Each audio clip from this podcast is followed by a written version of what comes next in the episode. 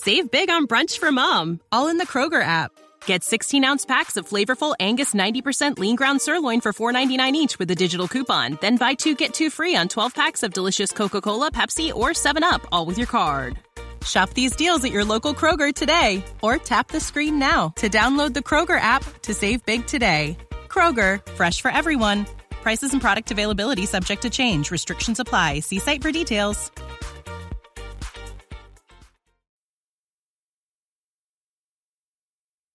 One, two, three. Welcome to Apologetics Live. We're here to answer your questions and challenges about God and the Bible. Meet your hosts from Striving for Eternity Ministries, Andrew Rappaport, Dr. Anthony Silvestro, and Pastor Justin Pierce. We are live, Apologetics Live, here to answer your questions, challenges, anything you have about God and the Bible. That is what this show is for. However, this week, we're not going to be having so many people come in for uh, participation. We're going to be doing this as a formal debate. So this will be a little bit different. We sometimes use this platform to do formal debates. Uh, it'll be a timed debate. I'll bring uh, the moderator in, none other than Mr. or Pastor Justin. So welcome. Right. Uh, so what we're going to do, uh, I'm going to bring in and I'm going to try to pronounce his name. Why is he got a black screen? Hold on. Oh, where'd he go? Oh, that was boy. Getting that's up, up. Dr. Silvestro. Dr. Silvestro is actually sitting. Look here. Wait, look. Wait, uh, where's his camera? There, there's my hand. What's that stuff on his face? he's he's right there. yes. What, so what is that on his face? It, it is uh, stuff that Julie does not like, and we'll be shaved Oh. tonight. yeah, don't worry. My wife decided she They didn't were like it driving- either, so it's going. Ray just disappeared. I, I hope Yeah. that um, I'll, I'll remove Anthony here. So yeah, I uh, I don't know what happened to our. So I'll, I'll I guess we'll we'll um, have to wait till he comes back in. Kind of hard to do a debate if he if he he was in. So I don't know what happened. So uh, what we try to do is we this show Apologetics Live is a, a weekly show where we are here to answer any questions you have about God and the Bible. We usually have a topic. You can always go to apologeticslive.com to be able to see the the show or to um, join in and participate. You just go to the the um, I want a refund from Facebook users.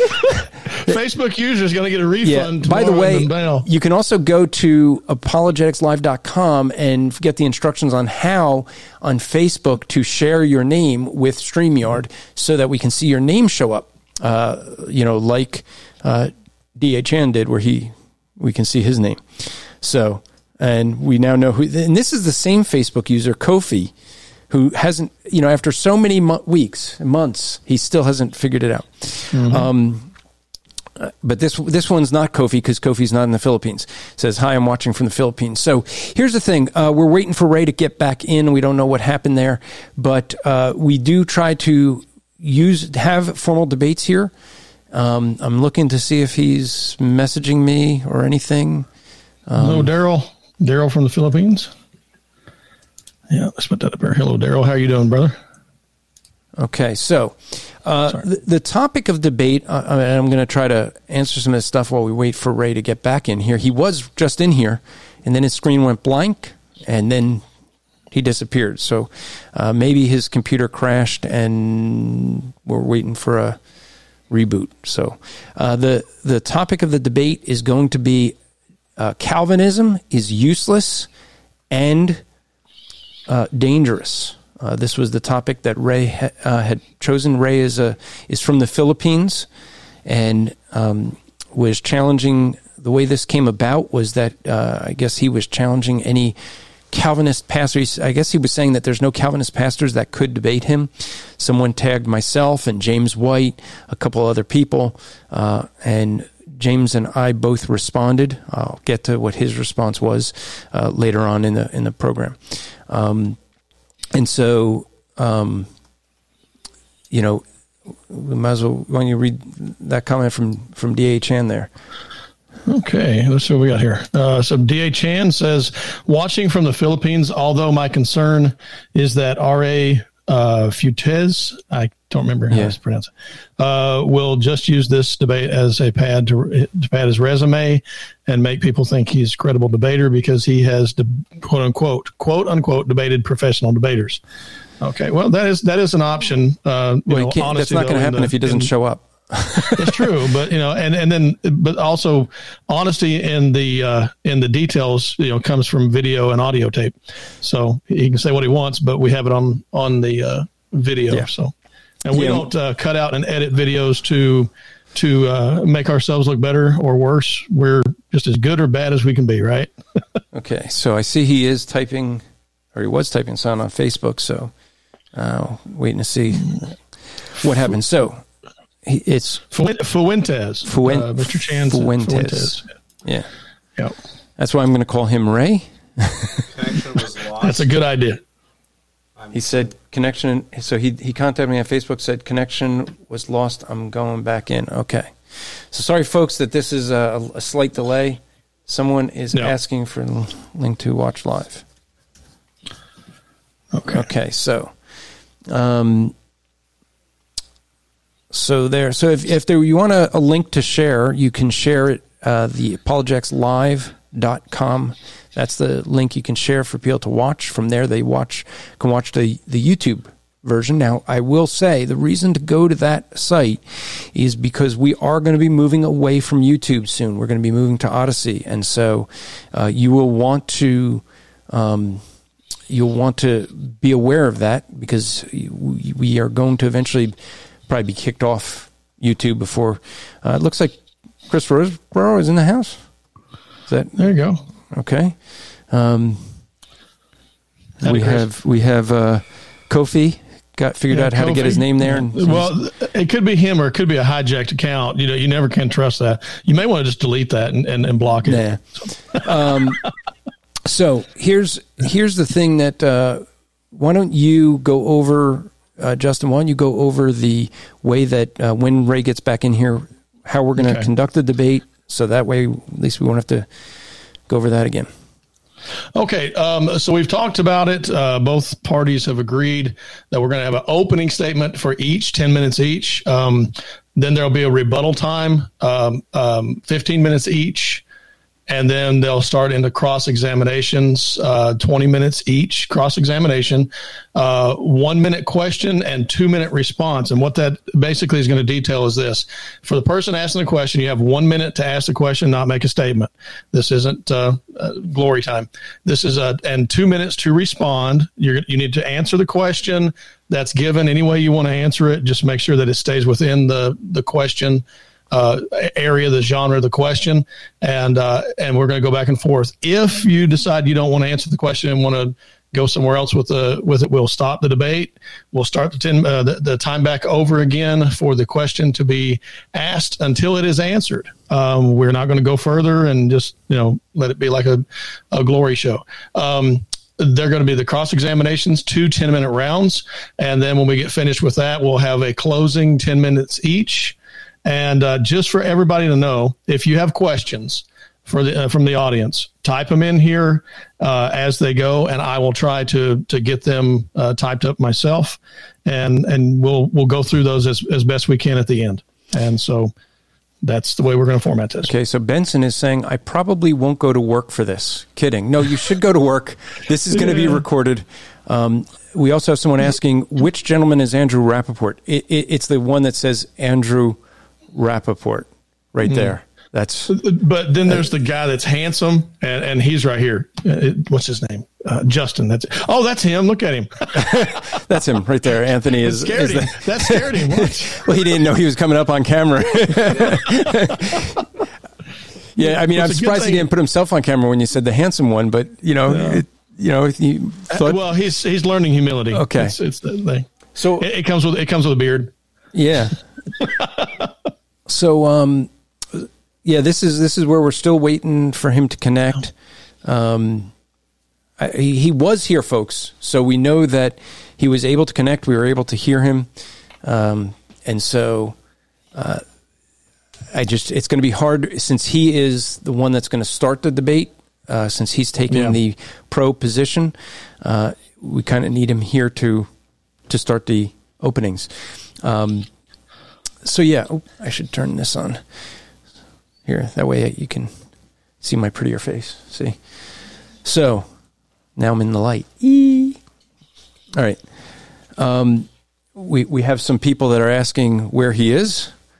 Uh, that's a good question right now. Um, we are prepared in case I, I told him this debate was happening one way or the other.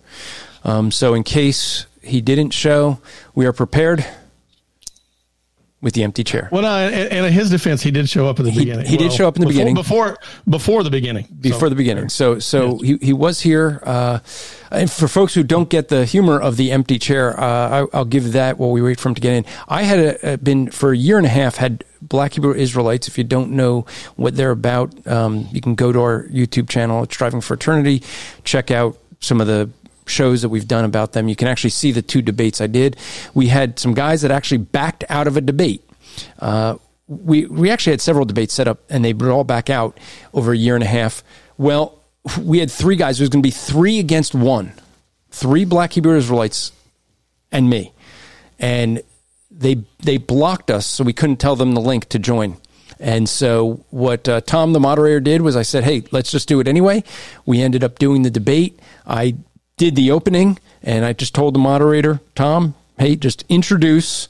uh, let the our, our guest introduce himself when it comes time. And so when it came that time, I brought up the empty chair for me to debate. So he said, "Well, we'll let our guest introduce himself," and there he was, the picture of the empty chair, which did get a couple good laughs. But really, what was good about that was it actually got someone to actually debate me, and so we did that debate.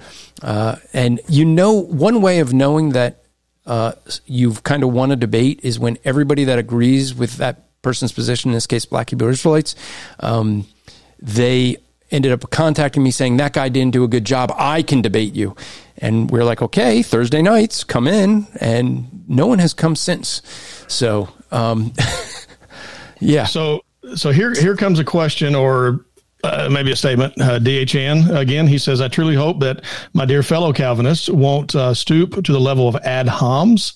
Uh, that'd be ad hominem. Uh, Andrew, what's an ad hominem?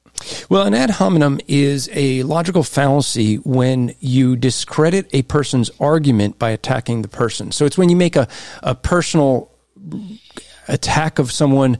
For example, um, you have someone you're you're making a argument. In this case, it would be something like, you know, that Calvinism is, is dangerous. If, if he was to say, well, Calvinism is dangerous because it teaches that uh, everything is determined. I'm hoping that's not going to be his argument, but that everything is determined by God and we have no choice. If, if that's going to be his argument, and I was to turn around and say something like, well, that's just because you're not intelligent enough to understand it Yeah, what am I doing? I'm discrediting the argument being made by attacking the person. Yeah. Um, and at this point, I'm going to ask him is, if he's coming back in. yeah. And, and so, uh, Da, just just so you know, we don't operate that way. Um, number one, uh, despite the Calvinist uh, question, it's not Christian. Um, uh, that's the most important issue. Would Christ want us to behave in such an unbecoming manner? And the answer is no. We don't. Uh, we don't go out and attack people and try to, to try to uh, disabuse them of their names and their reputation just by going after people in that that context. What we want to do is we want to use uh, the, the the grammar, the history. We want to use the con- the context of the Word of God. We want to use the the writings and let the authorial intent take place. Uh, when it comes to Calvinism and the debate there, it's going to be based upon the Scripture. Um, and we will talk about the history of, of Calvinism and, and where it comes from, the Arminian side as well. Um, so that's that's just where we stand, and so I, I hope that settles settles that question. And um, if there's any more, Yeah. I mean, uh, sorry, folks, for the folks who, who came in at this point. Um, the person I was supposed to be debating Ray was here uh, in the pre-show uh, for about five minutes or so, and um, then as soon as we went live, uh, he disappeared. He said he is his connection was lost, and he's going coming back in, but that was Okay. uh, some time ago. Yeah. So, so just so everybody can have a, a, a real good example of an ad hominem, um, if I was to say something like like Drew Vaneta is um, he's always wrong because well he's ugly. That would be a that would be an ad hominem. You know, it, it's like it's like it's, I'm not really appealing to to anything. And I'm telling the truth, but, but I'm just kidding. Eh, yeah, and and Andrew, and Drew is saying there that the, the comment you put up, you put the comment up, but you never read it. Oh, sorry. I've never heard Andrew use an ad hominem. I, I use him all the time against Drew, but he's great, brother. He's so. no, I'm just kidding. Oh, So uh, Brett's asking, "Where's the beef?" That's that's that's an American joke. okay. So for for those in the Philippines, they won't get that. That's from a commercial in the what the nineties, um, Wendy's. a Wendy's commercial. Um, so all right, why don't we do this? Uh, because I don't, you know, we're we're 15 minutes in, yeah. um, and so uh, why don't I? We'll at least give some updates on some stuff. Uh, Ministry wise and Apologetics Live wise, waiting. we- We'll give them a, a couple more minutes and then assume that uh, we're going to do this debate without them. But uh, the um, and so uh, some people are putting comments in Philippine, so I can't read that. Sorry. Um, it it might be good to uh, for folks from the Philippines if you have comments to put them in English, uh, especially if you're asking questions. Um, so what Here we comes. oh, here comes someone. Let's see if this is Ray. Is that you? No, it's me, Pastor uh, Andrew, uh, Pastor Nilo from Imus, Cavite. How you doing, Pastor? Yeah, I was monitoring your uh, progress about the debate, but uh, it seems I, I was contacting Ray. Uh, what's ha- what's happening? And uh, he hasn't answered yet. Okay. Okay. So we'll wait for him. Yep. Later. We'll I will have- call him also. I will try to get get in touch with him. okay. Thank you. Good. Thanks. And uh, if you stay in here, since you're in here, there's a private chat. I'll put you in the backstage, and you can still communicate with us through private chat if you hear anything That's- from that's him. All right. That's- And then let's see. We have uh, equipping the saints. How are you, sir? Oh, we can't hear you. Can you guys hear me? Now we hear you. Uh, hey, uh, Andrew, while we're waiting, uh, I wanted to ask you a question. What- I've been what- trying to. why don't you uh, introduce think through- yourself for folks who don't know who you are? I'm sorry. I'm Rob Barnhart. I am the uh, resident confessional Lutheran that every once in a while pops in and uh, bothers Andrew. Well, you're, you for folks who don't know, you you've also been. We've had usually I'm moderating the debates on this channel, not always doing them, but you I moderated two debates, I think, with you and uh, Ken Cook. Right? Did you do two, or was it You, just you one? did one. You did one for me. Oh, that's right. It was- and you then another for uh, uh, two other for maybe a different Lutheran guy. Yeah. uh, I believe Evan Fisk, Okay. if I can remember correctly. All right. Well. Uh, so I, I wanted to have a I wanted to ask you a question about predestination and election, uh, and uh, predestination and foreknowledge. Do, do, you? I know that you, you would probably say that they're linked, but would you say that they're the same thing? Theologically no. Um, and I see Ray coming in, but I'm going to wait till his camera comes up, and then we'll bring him back back in. Uh, theologically, they're they're addressing kind of two different two different things. Some might see it as as you know two sides of the same coin. They they do have some interplay, but I, I would argue, and uh, I'll make this case when when we get into the debate. I I'll, I make the argument that when we talk about things like predestination and election, those are terminology that we use or that God uses for things we can't comprehend. And so, God, we, we always have to remember God is outside of time and God is omniscient. Being omniscient, He knows all things. It's not that He has to observe something happening to know what's going to happen. He knows it. And because He's eternal, He's outside of time. These things will, you know, are all, in, if we can think about it, the same eternal now for God. And being such, I think that as we examine that, the reality is that we're God's going to speak in a language that we can comprehend. Things like saying we're elect before the foundation of time. I, I refer to that as being of baby talk. God speaking down to us to try to explain what we can never really comprehend. I mean, the, the main point of that is not to explain a chronological events, but to say you had nothing to do with your salvation.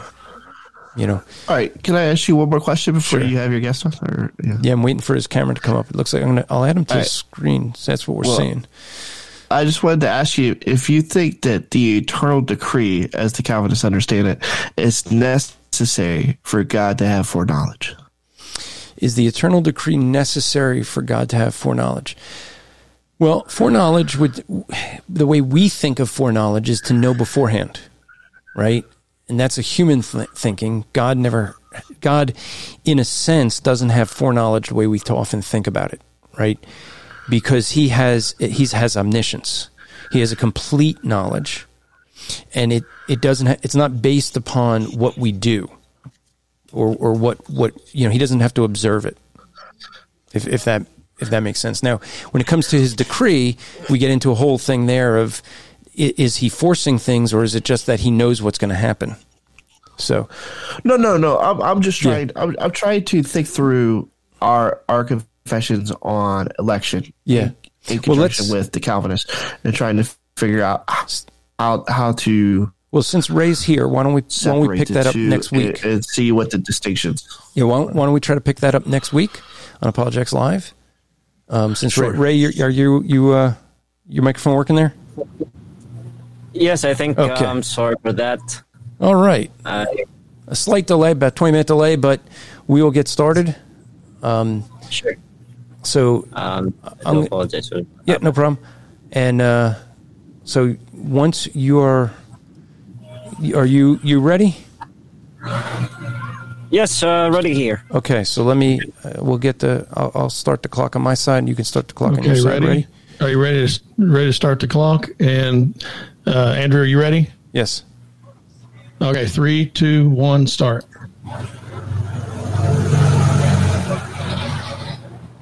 Ray, you start with your opening. All right, so my opening statement, right? Ah, okay. All right. Um, good morning and good night. Uh, I mean, good evening, everyone, and good morning here in the Philippines.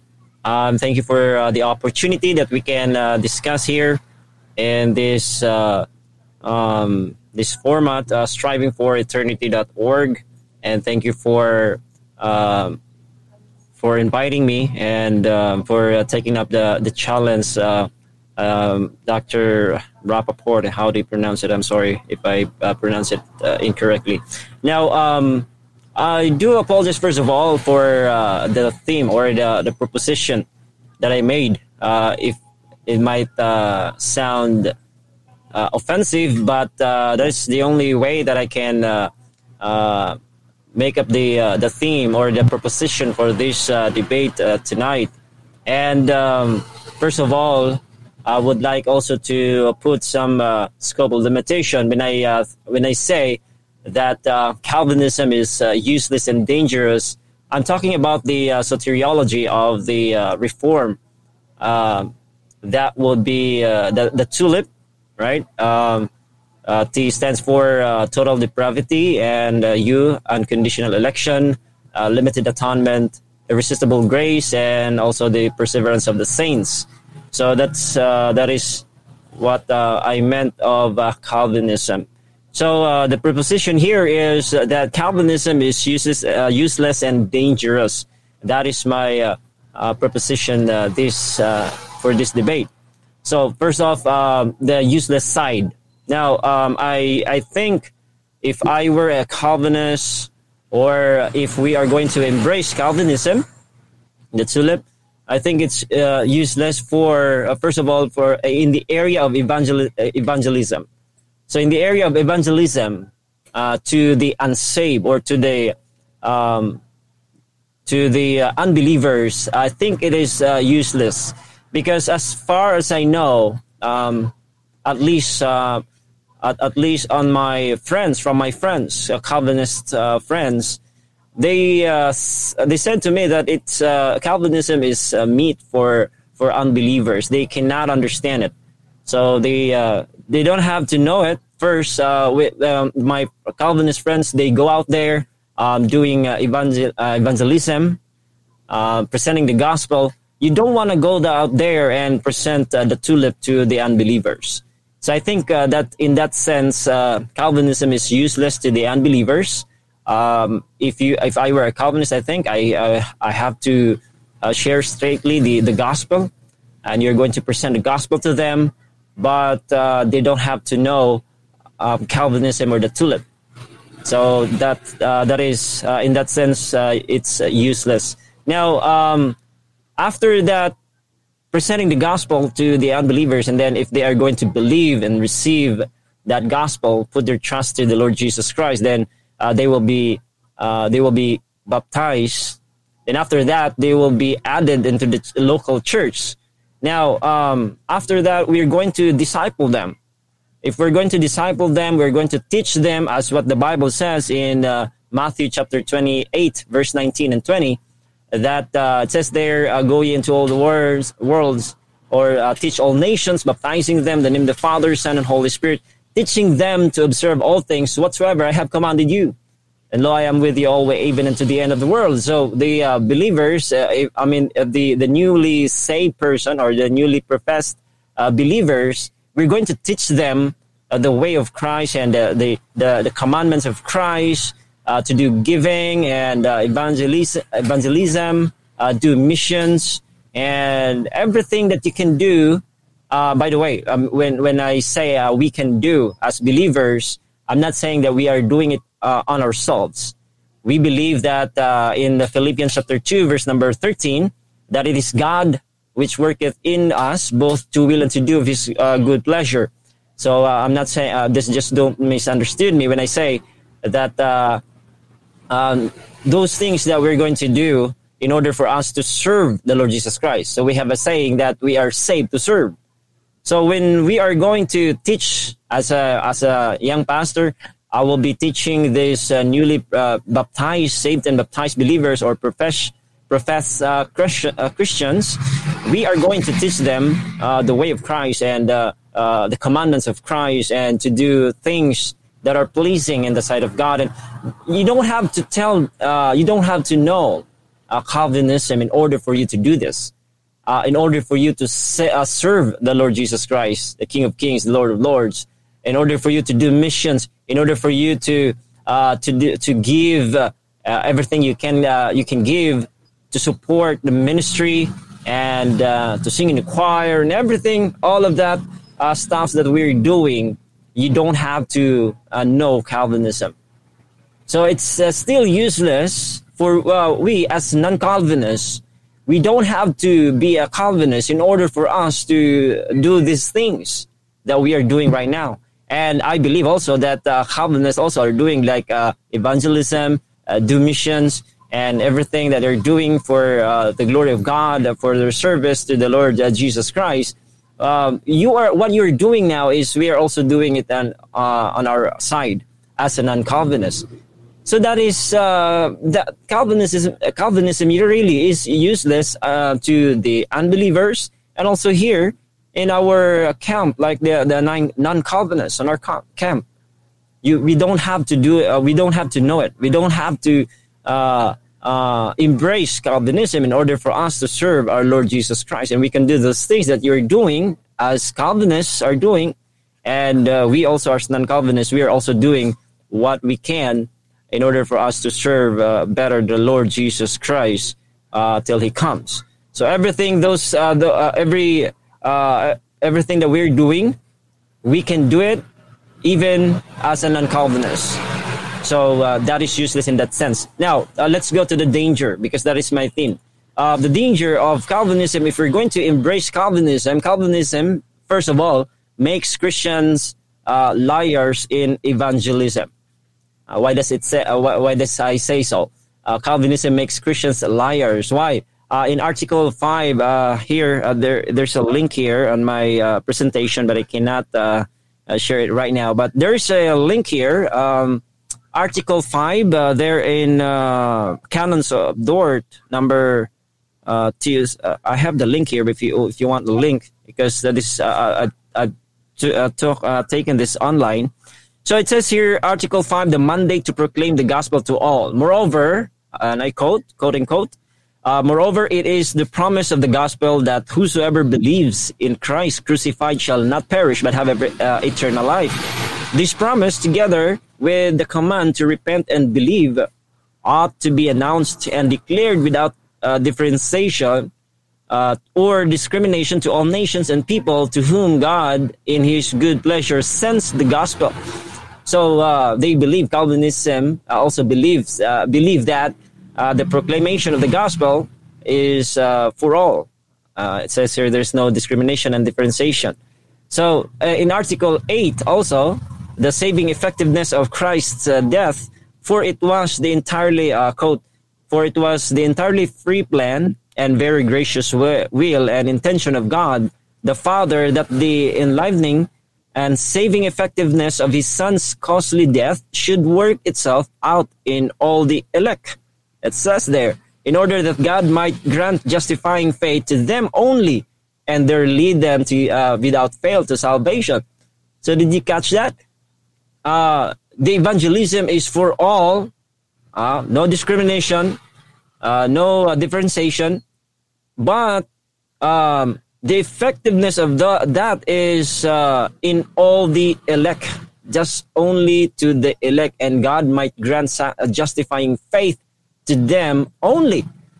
So that makes uh, Christians uh, liars in evangelism because when you go out there, you don't know who are the elect, you don't know who are the uh, non-elect, and uh, you're going to use John three sixteen uh, for God to love the world, and then you, uh, maybe you are going to use because in evangelism I am using, of course, I need to use how that God demonstrate His love. So I'm going to use Romans chapter eight, verse number five, verse number eight that uh, you're going to say to them that Christ died for you. But if that is that is non-elect, I believe that you are go uh, you are uh, you believe also that uh, you've been doing uh, evangelism that uh, you cannot um, you cannot avoid to share the gospel to the non-elect, and you're going to say to them that God loves you and he, Christ died for you. But that is not so in the in Calvinism because God only loved the elect, and He also loved I mean, he will. Uh, uh, Christ died for only that uh, uh, salvation right. is for the elect, only for the elect. So that makes uh, us a liar if we're going to embrace that. And also, uh, yes, in Article 9, the fulfillment of God's plan, also the uh, quote this. Okay, Ray, Ray. Yes. Ray. Uh, we, have about 30 seconds over. We will go ahead um, and start. Uh, good um, job. Thank you. Okay. Um, all right. So uh, let's, let's try to stick to our time so everybody has a, a fair chance to, to go back and forth. Uh, it'll be Andrew's time. Uh, we're going to start at 10 minutes. And uh, let me see if I can pull this up. I think it pulls up, doesn't it, Andrew? Well, anyway, there it is. Um, we'll start it and then we'll, uh, I'll, I'll let uh, you have your, are you ready, Andrew? Uh, you're muted. No, thank you. are. There we go. Sorry. Helps okay. if I unmute. All right. Here we go. Ready? Ready? Yep. All right. So the topic today uh, is is Calvinism is useless and dangerous. Um, I appreciate Ray coming on. Uh, the thing about this is when we talk about something being useless or dangerous, obviously, uh, some would say that if it's dangerous, it's therefore going to be useless. But when we say something is useless, it means it has no use. One of the things I believe we're going to see when we get to the cross examination uh, is the fact that I don't believe that Ray knows what Calvinism is. I know he, in our exchanges that we had in pre debate, I was trying to get definition. So we do not misrepresent each other's side so that we could be uh, not waste your time as a as a audience who are watching and listening. Now with that uh, we got the I got the definition that you guys heard which is tulip and then a what the acronym stands for. So what is Calvinism? Well in in a high level let's start with the fact that Calvinism is the understanding that uh, God is the one who has saved us, that we have, for those of us who know Christ, that God did all of the work. It was not our choosing, but God's choosing. In other words, God did 100% of the work. If we do any of it, if we add to any of it, the idea then is the fact that we have saved ourselves. So, at a high level, that is what Calvinism would be. It is a focus on the sovereignty of God. Now, I will tell you that I would much rather stand before God and claim that God is greater than he is than to stand before God and say that man is greater than he is. It is a much safer position to put more trust in God's sovereignty than human sovereignty. Therefore, to call it useless and even worse, to call it dangerous is, is just plain wrong. The fact is, is that what you, you will see often with people that argue strongly against Calvinism is they don't understand it. One, they usually will give a misrepresentation of it. The other thing that we have to recognize is that what many people do is try to explain what cannot be fully comprehended by human beings. God works through us in such a way that the choices we make are as exactly as God intended them to be. We know that in other areas of doctrine. When we look at the doctrine of inspiration, who wrote the book of Romans? Some of you will say Paul. And if I ask it again, you'll realize what I'm asking and say, no, no, no, it was actually God, right? God the Holy Spirit wrote scripture through the human authors in such a way that God gets 100% of the credit Man can take no credit. He did actually write it. Paul chose in his style different than than uh, John's or Peter's.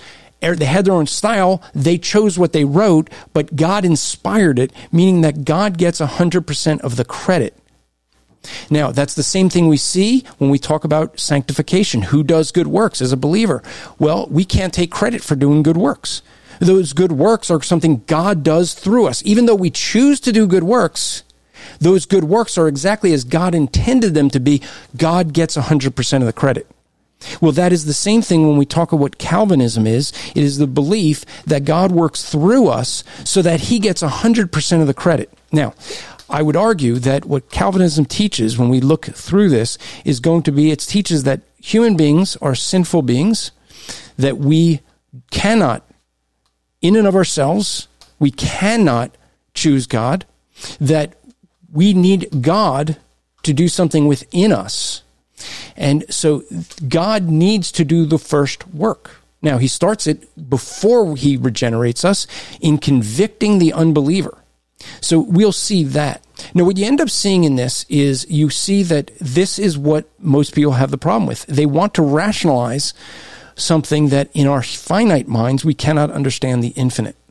And so this is an issue that we're going to have to wrestle with tonight. But what you end up seeing is uh, Calvinism, or at least the teachings of Calvinism, that people are sinful, that we can't save ourselves, that we need God to do the work to save us. That is the gospel. So he, my opponent is right, and I, uh, this is really more of the rebuttal. He's right when he says you don't need to understand Calvinism to to become a Christian. You don't need Calvinism to be able to serve God. Those things are true. And for those of you who know my background growing up Jewish, you know that I didn't understand anything about the Trinity when I got saved. I didn't need to know the Trinity, but I did need to know Jesus is God. So I had to understand the under the teaching of the Trinity, even if I didn't know the definition, even if I didn't know all the details of it. But I had to know Jesus is God in order to be saved. So what you end up seeing is when he says, well, you, you, if we say, well, we, it's something we don't need. Well, if we don't need to know that God is sovereign, that he's the one that saves us, then we can't be saved. So it's not useless. It's necessary. It is necessary to understand the points that Calvinism was teaching in order to be saved. Now, does this mean you must be a Calvinist to be saved? No, I'm not saying that. Because there's many people who don't understand Calvinism. It hasn't been taught. They don't, they don't have a wrong definition. They, but but what you end up seeing is those who are regenerate understand the teachings that Calvinism is trying to teach, whether you believe in those, in the arguments of the tulip or whatnot. Now, uh, one of the things that uh, I'm hoping, you know, that w- we can get to is discussing what Calvinism actually is and go through this to, to um, what, we end up seeing as we look at scripture. Here's the one verse that you have to deal with because the real issue is who is the one who believes. Does God choose us or do we choose God? That is the, the, the discussion. To say that it is useless, well, if scripture says that God chose us first, then Calvinism is, it would, would be necessary at least the teachings of Calvinism. Even if you don't understand Calvinism itself and the teachings. Here's a verse for you. Philippians 129. Philippians 129 says this, For to you it has been granted for Christ's sake not only to believe in him, but also to suffer for his sake. Well, that's a real problem for someone who doesn't who thinks that Calvinism is useless because it says there that God grants us our belief.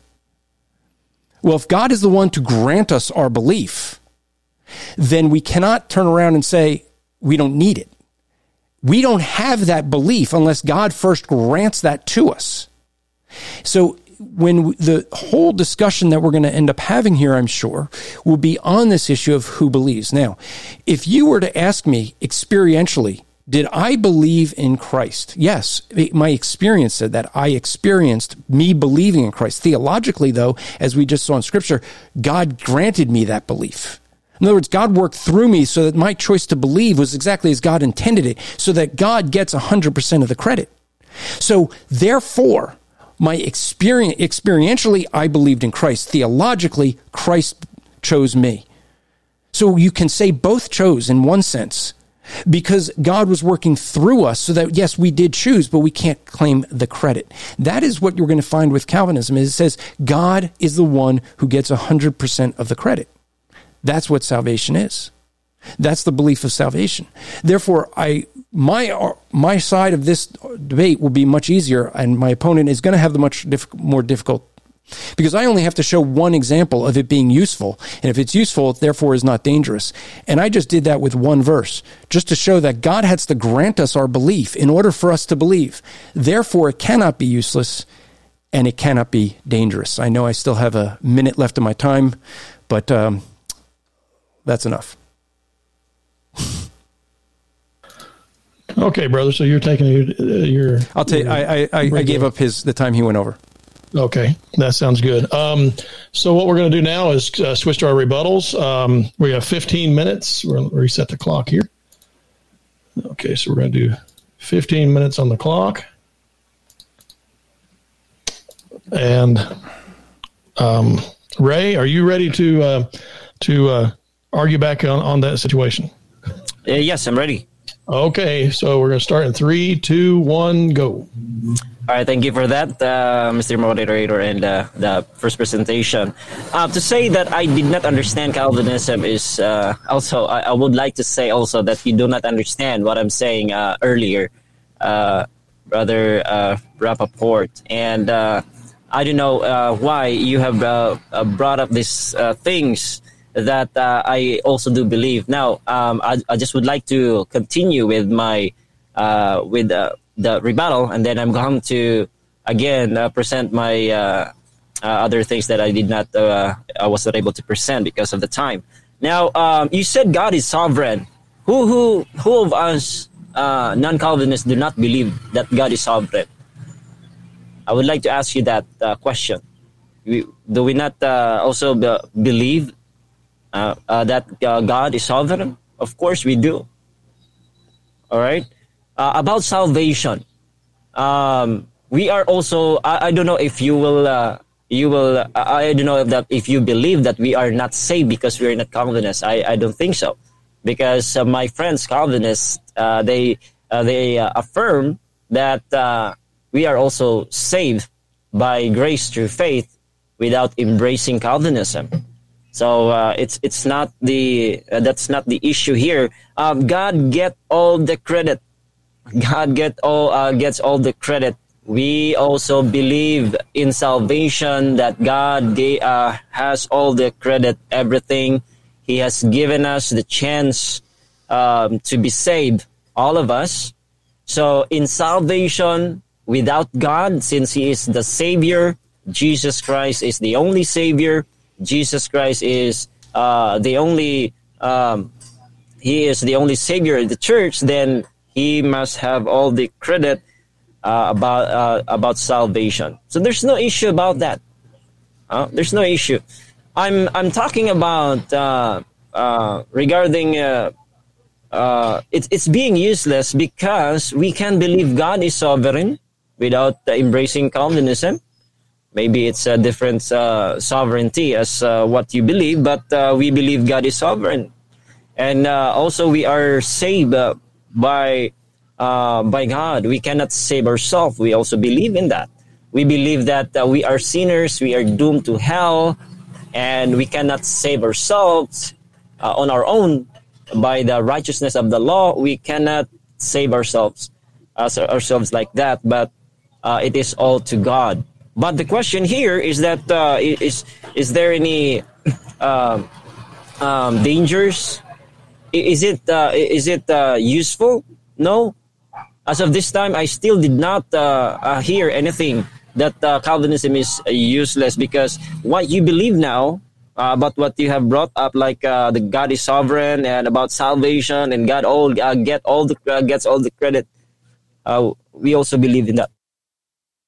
So if we believe in that, being a non-Calvinist, so how is it useful to us?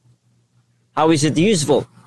If I can believe these things that you brought up, and then uh, uh, being a non-Calvinist, my, my the, the, point is why would we embrace embrace Calvinism? Why, why is there a need to embrace Calvinism if we can believe uh, everything you believe now? We believe in that also. Uh, so uh, I think that's uh, that's still useless. So I I thank you for admitting that it's useless to the unbelievers because you don't go out there um, presenting Calvinism or the tulip to the unbelievers. You go out there presenting the gospel, and that's it. That's uh, so Calvinism is useless, and you already agree on that. So we we go to the. Uh, we will go to our side as Christians after believing the gospel, after we get baptized. My point is, you are going, you're, uh, you're going to teach your people as a pastor. You're going to teach your people to do service for God everything. Uh, you're going to do missions, uh, giving, uh, evangeliz- evangelizing people out there, and everything that you can do for your service to our Lord and Savior Jesus Christ. I mean, you don't have to be a Calvinist. And thank you for admitting that it is useless to the unbelievers. How about in the uh, believing world?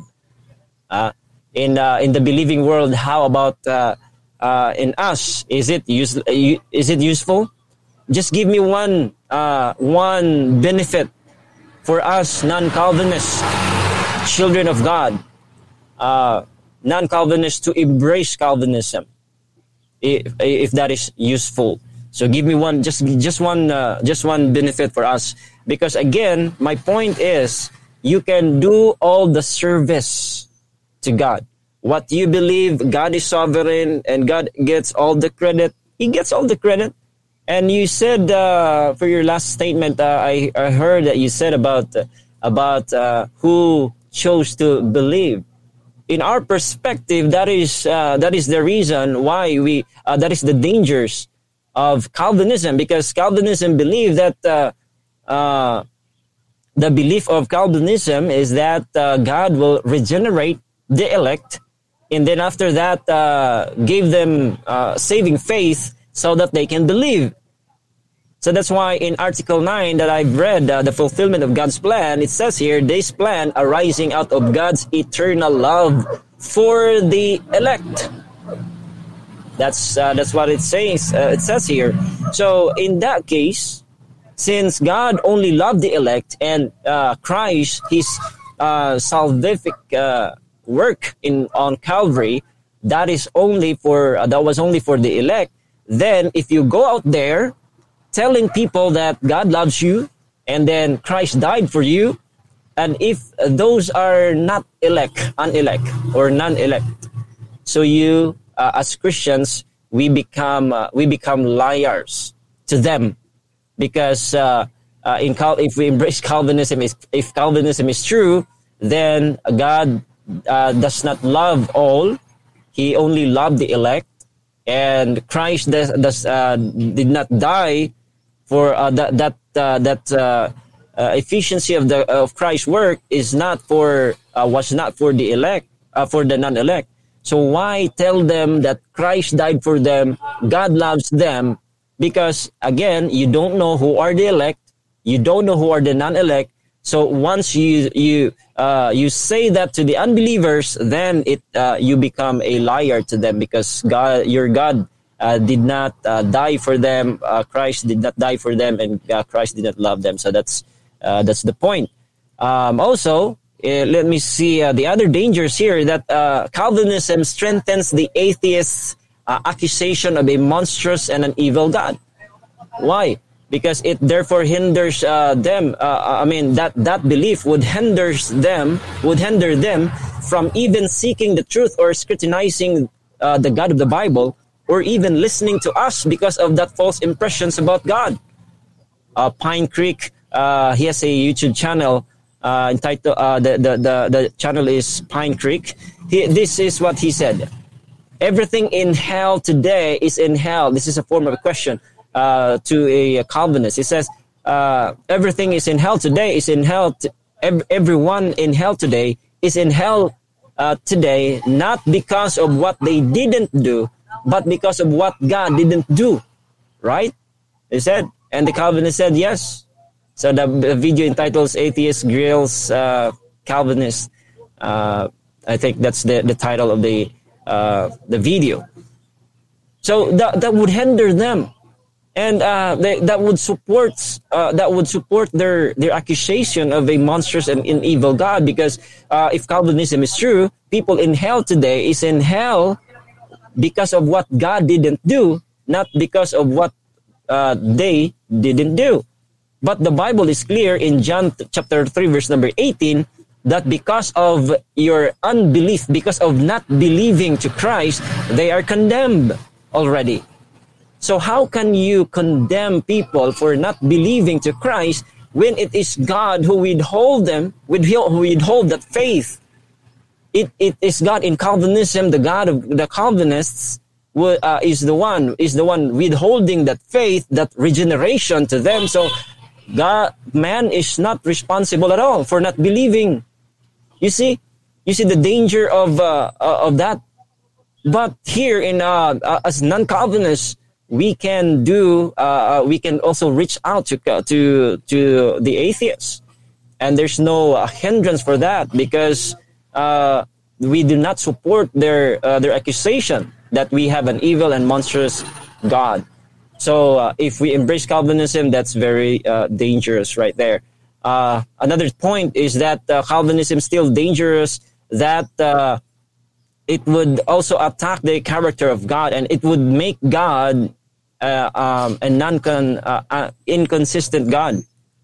So in the person of Jesus Christ, he told us in Matthew chapter 5 that you love your enemy.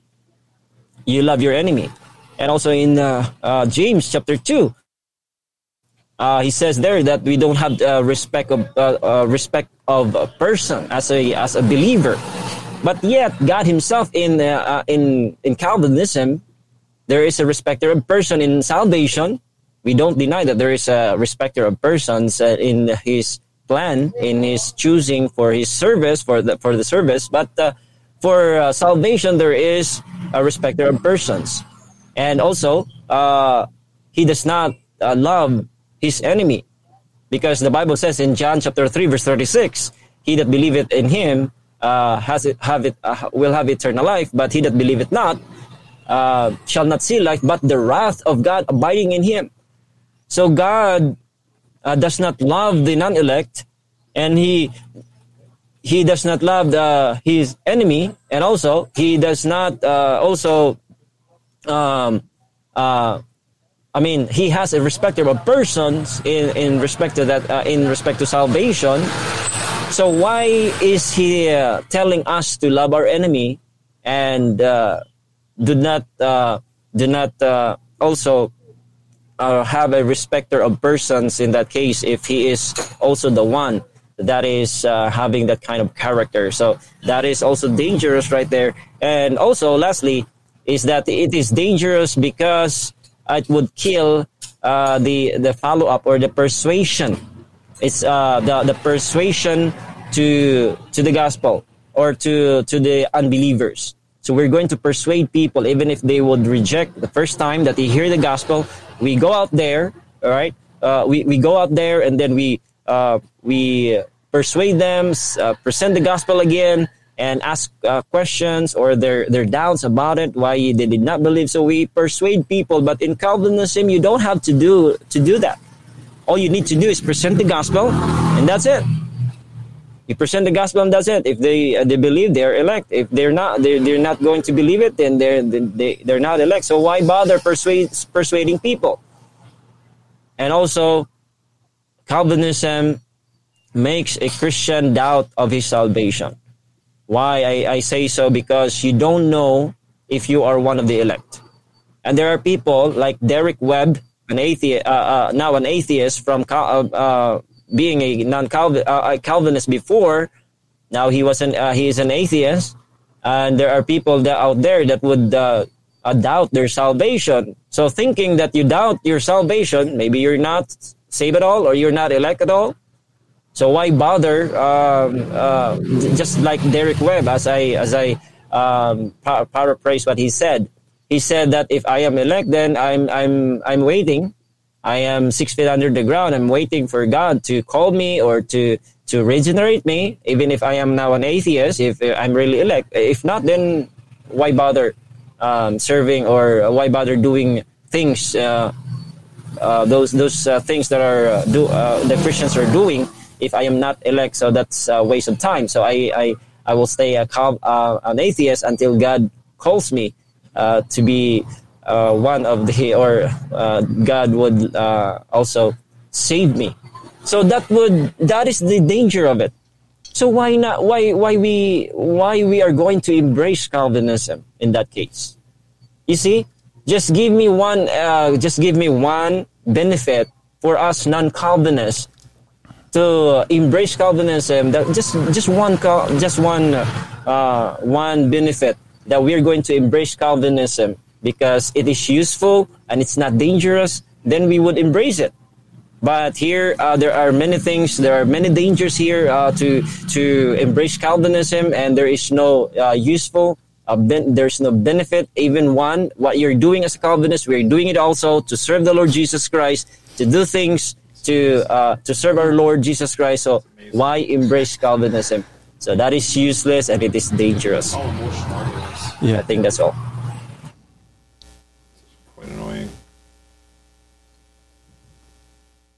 All right, brothers. Let's get uh, Andrew back in here. Um, I don't know why I'm I'm the big guy on the screen. Because you chose that. so one. anyway, okay, that's why it came up.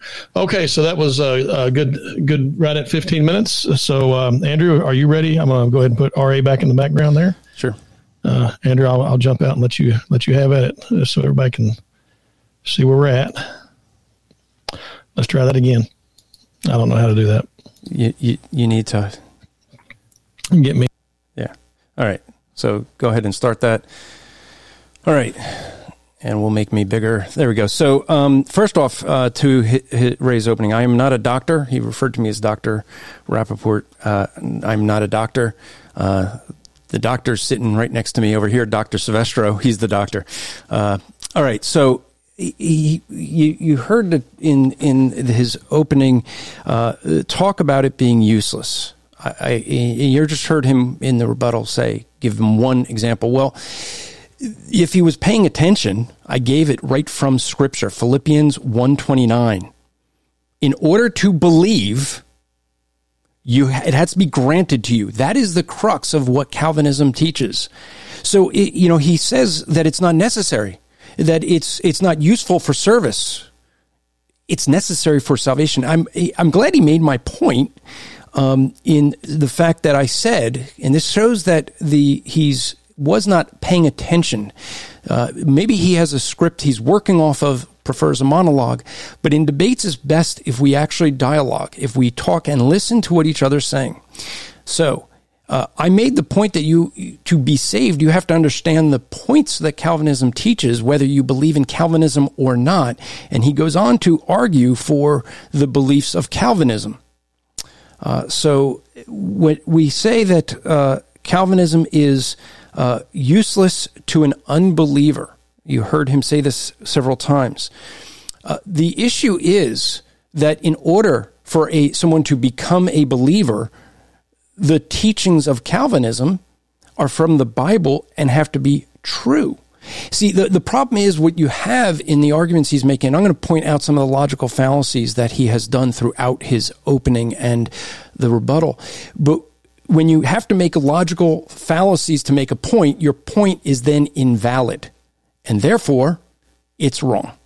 And we're going to go through some of that. So the argument is not whether it is useful to a someone in what they do as a believer. In other words, it doesn't matter if they understand the teachings of Calvinism for it to be useful. Okay? His focus is on what we do, the service.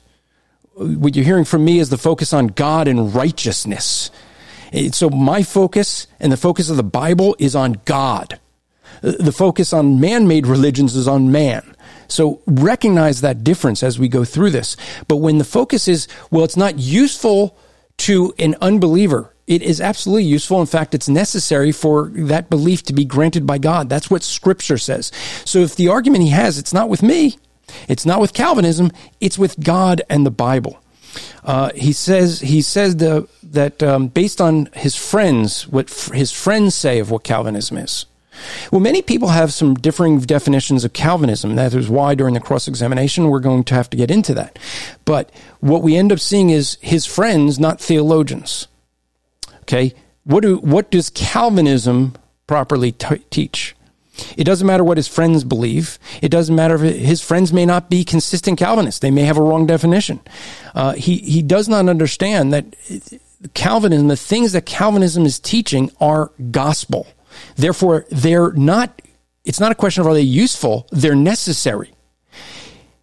He said that uh, uh, we do not need to know um, Calvinism to serve in church. That's true. I said that in my opening. You don't have to understand the teachings of it and, and be grafted, you know, understand all the nuances of it. But the points of Calvinism are necessary to be saved. It's not a, a question of is it useful or useless. It's a question of necessity by what Scripture would say. Calvinism makes Christians liars, he said uh, in evangelism. Well, Calvinism teaches that we're all sinners, that we, and, and you heard him say, uh, and this is what you end up seeing is uh, basically straw man arguments that become easy to knock down. And if he, if my opponent has to rely on straw men, then you as a listener know that he cannot actually address the actual teachings of what Calvinism would teach, which is that every one of us have sinned and violate God's law. Because of that, only God could save us. God came to earth to die on a cross. God became a man, dying on a cross, being buried, rose again three days later and that we are commanded by God to communicate that message to all cre- to all beings, all people. Why? Well, as my opponent said, we don't know who are the elect. But see, there's a problem when, when he said that. Why? Because it is true. You and I, we don't know who are the elect. And so I'm going to share the gospel with everybody because I don't know if they're the elect. God does. Now, this is the problem that you end up hearing that you heard with him is he's actually attributing what we know and attributing that to God. God is infinite in his understanding. Yes, a non Calvinist can believe that God is sovereign. I said that in the opening. Why? Because that's what the Bible teaches. But when you start to deny the teachings of Calvinism, which teach the sovereignty of God over man, because what you didn't hear him say when he addressed that is, do you believe that God brings us to salvation, or do we, in our belief, have the ability to believe apart from God? That is the core of the difference with the Calvinist debate. That uh, Calvinists would say, you cannot believe apart from God doing the work, God redeeming us. So we can't. So Calvinism is necessary. Now, he, he said a, a very interesting logical fallacy that you may see people that uh, try to do things like this in debate. You you you'll see amateur debatists do this. Try to claim that someone agreed with your position when they never said that. Uh, he claimed I never gave not a single useful point of Calvinism. Well, I said it's necessary for salvation. It is belief. God granting us belief. That is not only useful, it is necessary. Uh, so when he says, I never gave one, that is a logical fallacy. When he said that I agreed with his position, that's a logical fallacy. It, the fallacy claiming that someone agrees when they haven't actually agreed. What did he do? He takes something, twists it, and then says, Oh, see, he agreed by saying something different. Well, that's a straw man. So let me be very clear. I never agreed that Calvinism is useless for the unbeliever. The teachings of Calvinism, whether you understand them or not, are what we see in Scripture that it is necessary that God brings us to belief. That's the issue. Now you're noticing what he hasn't done yet is he hasn't uh, dealt with the core issue of Calvinism. He's not dealing with the teachings of Calvinism. He's dealing with emotional arguments, what his friends say, or even worse, what atheists say. His focus is on the on service and not righteousness. He says that we we cannot do we could do any of the same things even if we don't agree in Calvinism. So we cannot do any of the services for Christ without belief. Right? I'll go back to the Philippians 129. I only need one verse. That one verse shows that God grants us belief. That's the whole core issue that is at this issue with Calvinism. He said that God, um, and I, I hope that you guys will go back to the 48 minute mark.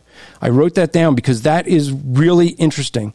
Because he said that that uh, God call uh, he he called he said that God regenerating a person is dangerous because that's what Calvinism is. Calvinism is the fact that God regenerates a person. And, and he, at 48 minute mark, go back and listen. He refers to Calvinism, the, the fact that God sovereignly regenerates a person, and he referred to that as dangerous. He said that Calvinism teaches that God is, uh, that God does not love all creatures, that God doesn't love all people. Maybe he never read um, Psalm 7:11 that God is angry with the wicked every day. Or maybe he didn't read Psalm 5 5. I'll start in verse 4. For you are not a God who takes pleasure in wickedness. No, evil dwells with you. The boastful shall not stand before your eyes. You hate all who do iniquity. Now, if he says that the Calvinist is saying that God doesn't love all people. Well, I would say that's what the scriptures just said. You just heard me read it. God hates all who do iniquity. That's scripture. So to make the, the emotional arguments of, well, God is love and God's supposed to love all, you should love your enemy. We do not take something that is written for, for human beings and attribute that to God. Um, we do not, he said that we don't know who are the elect, and that is true. That's why we preach the gospel to everybody. God does know who the elect are. So, one of the things you end up seeing as we go through this is you saw another logical fallacy when he attributes the teaching of Calvinism to what atheists teach. He stated that there's people that are going to hell uh, because they didn't, uh, because they believed in. Um, or sorry, that they are atheists because they believed in Calvinism, and that because of that, that is the proof. Well, you don't take Christian teachings from what atheists say, nor do you do it from what your friends say. You take it from what the scripture says, and if you're looking at Calvinism, you take a look at what the Calvinist theologians say. Uh, atheists are not going to be a source for what we're going to look at to define Calvinism or the effects thereof. Why? Because John makes it clear in uh, John, 1 John 2.19, where he says, They went out from among us, but they were not really of us. For had they been of us, they would have remained with us, but they went out so that it would be shown that they were not of us. He is making his arguments based on a person that never understood Calvinism because he was never saved. So this is where he's, he's getting his source information from. Uh, he stated that people are in hell for what God didn't do. This shows a core lack of understanding of Calvinism. Uh, Calvinism teaches that people are depraved. They've broken God's law. They have a sin nature. In other words, their starting point is hell. It's not that they're going to hell because of what God didn't do. If God did absolutely nothing, if God never came to earth, guess what? All of us would rightly deserve hell. That's where we would go. And that would be the most loving thing God could ever do because he's infinitely holy and infinitely just. There's nothing in his character that makes him required to have to do something for us. And to put it where somehow if God doesn't give us the choice and make it all about us, somehow he is lacking in his character.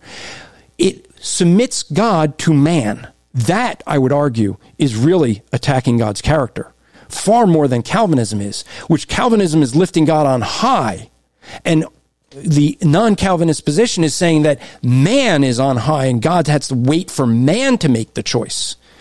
Well, the scriptures, as I already said, the scriptures make it clear that we don't make the choice without God doing the granting. And so to say that it attacks the character of God because God, we're somehow saying that God doesn't love all people. Well, God makes it clear that he is angry with the wicked every day. God makes it clear that he hates those who do wickedness.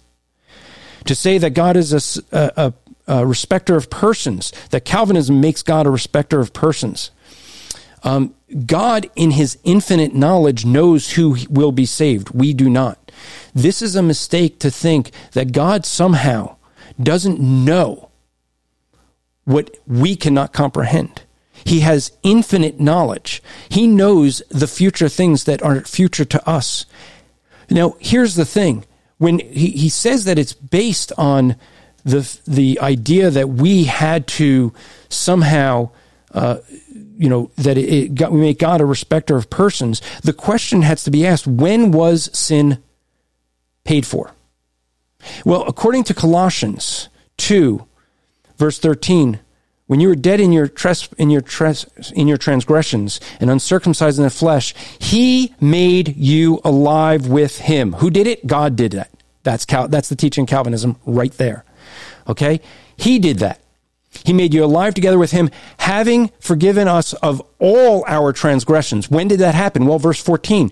Having canceled it out, out, the certificate of debt consisting the decrees against us, which were hostile to us, and he has taken it out of the way, having nailed it to the cross. I'm sorry, but our choice. God knew who he was paying for back at the cross. And both of us here and all of you listening are post cross. Every sin we've ever committed is after the cross. God knew who was going to receive him, He knew who He was going to regenerate. That's what Calvinism actually teaches. Amen. Amen. Good job. Okay, let's bring our brother back in. Try to level this out. Make it a little prettier. Okay. Not with my so face. we are we are now at our cross examination. Let me go ahead and reset the timer. As we said, we're going to do 20 minutes each, two 10 minute rounds. So we'll set the timer for 10 minutes. And um, uh, Brother Ray, uh, let you go ahead and uh, uh get started here in just a second. Uh, are you ready to uh, start with the questions? Yes, I'm ready. Okay. Um, ready in three, two, one.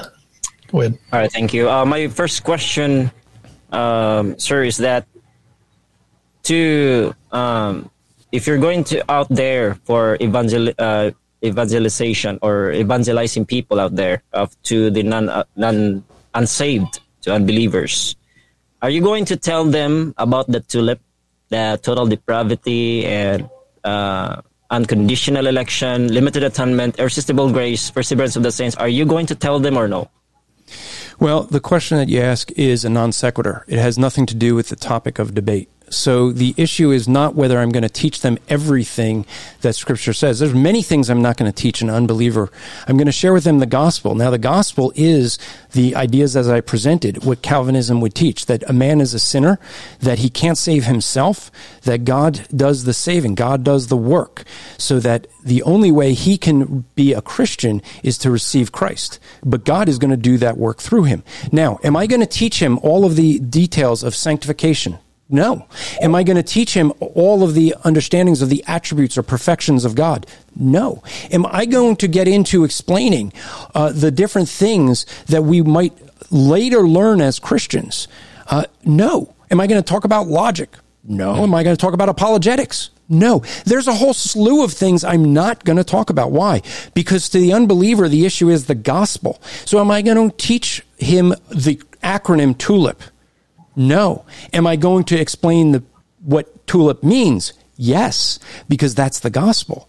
And so your your question is a unfortunately is a non sequitur. It's a, if you don't know what a non sequitur is, you're you're it's you're asking something that has nothing to do with what we're talking about.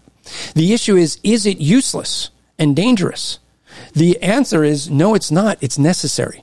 And the fact that I would, that if I don't talk about something when sharing the gospel has no bearing on all the, there's lots of things I'm going to not talk about when sharing the gospel. Does it mean that all of those things are useless?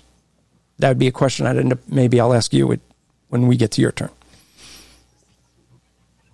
All right. Um, next question is that uh, do you believe that uh, there's only one gospel and that the gospel is in 1 Corinthians 15, 3 to, 3 to 4?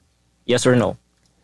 Uh, let's see, 1 Corinthians I didn't know 15, 3 to 4, which says, For I deliver to you uh, as of first importance what I also received that Christ died for our sins according to the scriptures, and that he was buried, and that he rose the third day according to the scriptures. Is that the gospel? Um, yes, we could say that's the gospel, but there's a lot more that we'd have to explain in that. We'd have to explain that someone, is, when it says dead in their sins, that, that we have to explain that they've broken God's law. That's the sin nature. That would be what we'd end up explaining what we'd call total depravity. Uh, when we talk about the fact that according to the scriptures he was buried, well, what does it mean that he was he was buried? Why would he have to be buried? Well, we'd have to explain that we rightly deserve hell because we've broken the law and that we don't deserve heaven, but God himself came to earth and died in our place and rose from the dead. Yes, is this the complete script, uh, complete gospel message? No. No, in fact, I would argue that if you want a, a, the, the, a better verse for the gospel, you you could turn to 2 Corinthians 5.21. He made him who knew no sin to be sin on our behalf, that we might become the righteousness of God in him. Now, this verse would actually show a problem that you had in your thinking that somehow men deserve heaven, I guess, that God somehow doesn't do something, then people go to hell. No, all of us go to hell. We don't deserve God's righteousness. So you mean to say that uh, Paul, if you're going to go to uh, First Corinthians chapter 15, Paul says there that, moreover, brethren, I declare unto you the gospel so you mean to say that First Corinthians 15, 1 to 4 is not the clarity of the gospel? Is that what you're saying? This is not the clear gospel presentation?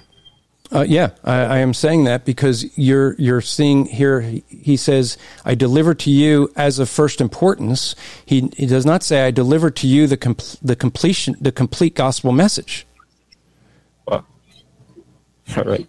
So, uh, for the sake of our audience, I have heard you earlier. Uh, you said about the uh, um, Calvinism is useless or it's not useful for service. It's not necessary. This is what you said. This is not necessary for service for us Christians. So, for the sake of the uh, our uh, viewers, can you please again uh, confirm that that you confirm you believe that Calvinism is uh, not necessary for service? Yeah, I'll, I'll, be clear because I've said it several times and maybe you're not understanding. Calvinism is necessary for salvation. Therefore, you cannot do any service without Calvinism being true. You keep focusing on service, and we keep, and that's not the topic of debate. The topic of debate is Calvinism not what people do after they're saved. This is the debate. You have to actually address the context of the debate. The debate is on Calvinism being useless and dangerous. You're addressing something that is a red herring, not necessary. You're, you're also doing a little game for folks to, to realize another logical fallacy where you're changing the terminology. The teaching, someone understanding all the depth of Calvinism is not necessary for someone to serve Christ. Yes, I said that. However, be very clear that it's necessary to be saved. So the point is, it's not the teaching. We're talking about Calvinism, not the theological understanding of Calvinism. So what you're doing is you're, you're jumping on something and you are, you're doing a fallacy of equivocation. You're taking two words, have giving two different meanings and trying to use it the same way. And so you could shake your head no, but that is exactly what you'd keep doing. Okay? Because the debate is on Calvinism, okay? The teachings of it, not what someone understands of it. Those are two different things. So when you keep saying that I'm agreeing with you and I continuously tell you, I'm not, I'm saying Calvinism is necessary for salvation. The teachings of Calvinism are necessary for salvation and that makes it necessary in order to do any service. You can't, you can't say it's useless when I say it's necessary. All right. Um, Sir, I would like to ask you, uh, we as non-Calvinists, do you think we are not saved? Well, well, we'll get to that when I ask my questions to see if you're actually not a Calvinist.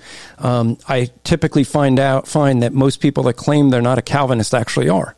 Most people that claim they're not Calvinists don't understand what Calvinism actually is, and they um, actually are arguing for. Moderator, I would like to hear the answer first, and then you can explain uh, two minutes. Do you think that we are unsaved as non-Calvinists? Please uh, do answer that, please. Okay, uh, is in simple. It's an impossible question to answer because there's plenty of people who are Calvinists and not Calvinists that are not saved, and plenty of people who are Calvinists and not Calvinists would, would say they don't hold to Calvinism that are saved. They're saved through the teachings of Calvinism, even though they don't believe in what they think Calvinism is. The, the problem is, what, this is supposed to be a debate on Calvinism, and, you know, we're, we don't yet see you defining what Calvinism is, which would make you unable to do this debate. But the, to answer the question, I, the answer is very simple. You have to know the individual person. Now, can I decree anybody saved or unsaved? Well, I don't know their heart. I can only look at what they're teaching. If someone is going to be teaching things like that we are don't have a sin nature, then yeah, I'm going to say scripture would say you can't be saved. If someone's going to say that they don't believe Jesus is God, scripture says they can't be saved. So it's not me declaring that, that would be scripture declaring that.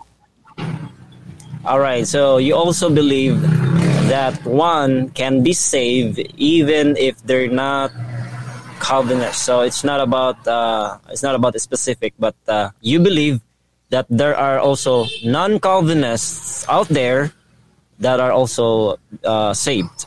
Correct? Okay, I, am going to try this like one more time. I know you're having a, a difficulty with it. So I believe that the teachings of Calvinism, whether someone understands them or not, are necessary for salvation. So I did not understand the concept of the Trinity. It was never explained to me when I got saved. I did not know the Trinity. Did I need to know the definition of the Trinity to be saved? No. Do I need to know that Jesus is God, which is the teachings of the Trinity? Yes. And therefore, when you keep saying that you keep doing this, you are playing a logical fallacy of a fallacy of equivocation. You're using it two different ways. So again, it is the teachings are necessary in order to be saved, even if someone doesn't have the understanding of the theological d- doctrine itself.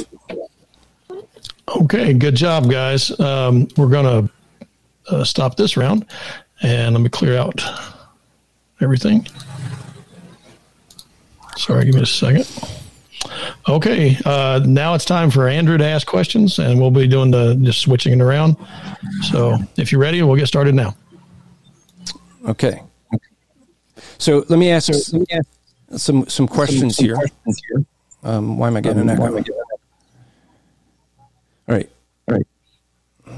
I don't know if there's something going on. I'm getting it. Do you hear an echo? No. Uh, you're right. good. All right. Um, Pastor Justin, if we could just restart the, the clock for, if that's possible, because just thrown off with that. Okay, ready? Go. All right. So let me ask you a question, Ray. Do you believe that when Adam and Eve sinned in in the garden, when God cursed Adam and Eve and, and all of mankind through them, what did the curse affect their thinking, their emotions, and their volition? Did the curse? Uh, yes, I, I, do believe in that. I believe that uh, when they sin, I also believe that we have a sinful nature because of that. So after they sin, uh, after the fall, um, God, I mean the uh, human human beings like us, uh, according to Genesis chapter six, everything. I think uh, regarding the uh, the teaching of Calvinism, we believe everything about the depravity of man, but we do not believe we reject the inability of man, and that's the only uh, point of contention regarding the uh, uh, regarding that uh, about the fall after the fall of man. Okay, so you do believe that man is enslaved to sin before salvation? I do believe in that. Okay. So you believe, do you believe that a person enslaved to sin can choose God apart from God doing anything at all?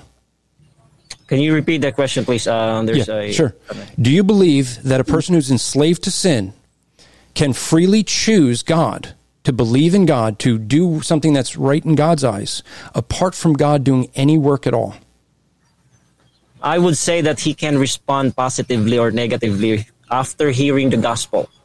So okay. that's uh, that is my uh, that is our contention. We don't believe that man is not uh, uh is not capable of responding positively and negatively, because if it does, if it's not, then uh, man is not responsible for not believing.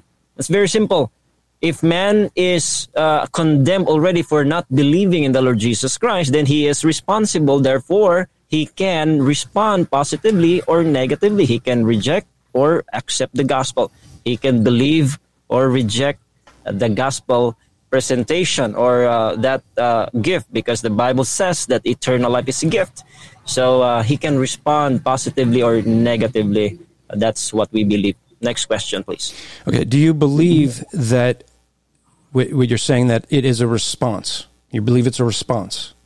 Yes. Okay. Good. All right. Do you believe there's anyone in hell? Again, there's a uh, motorcycle passing by here. Can do you, do you believe that, that there is anybody in hell? Of course. You do. Okay, good.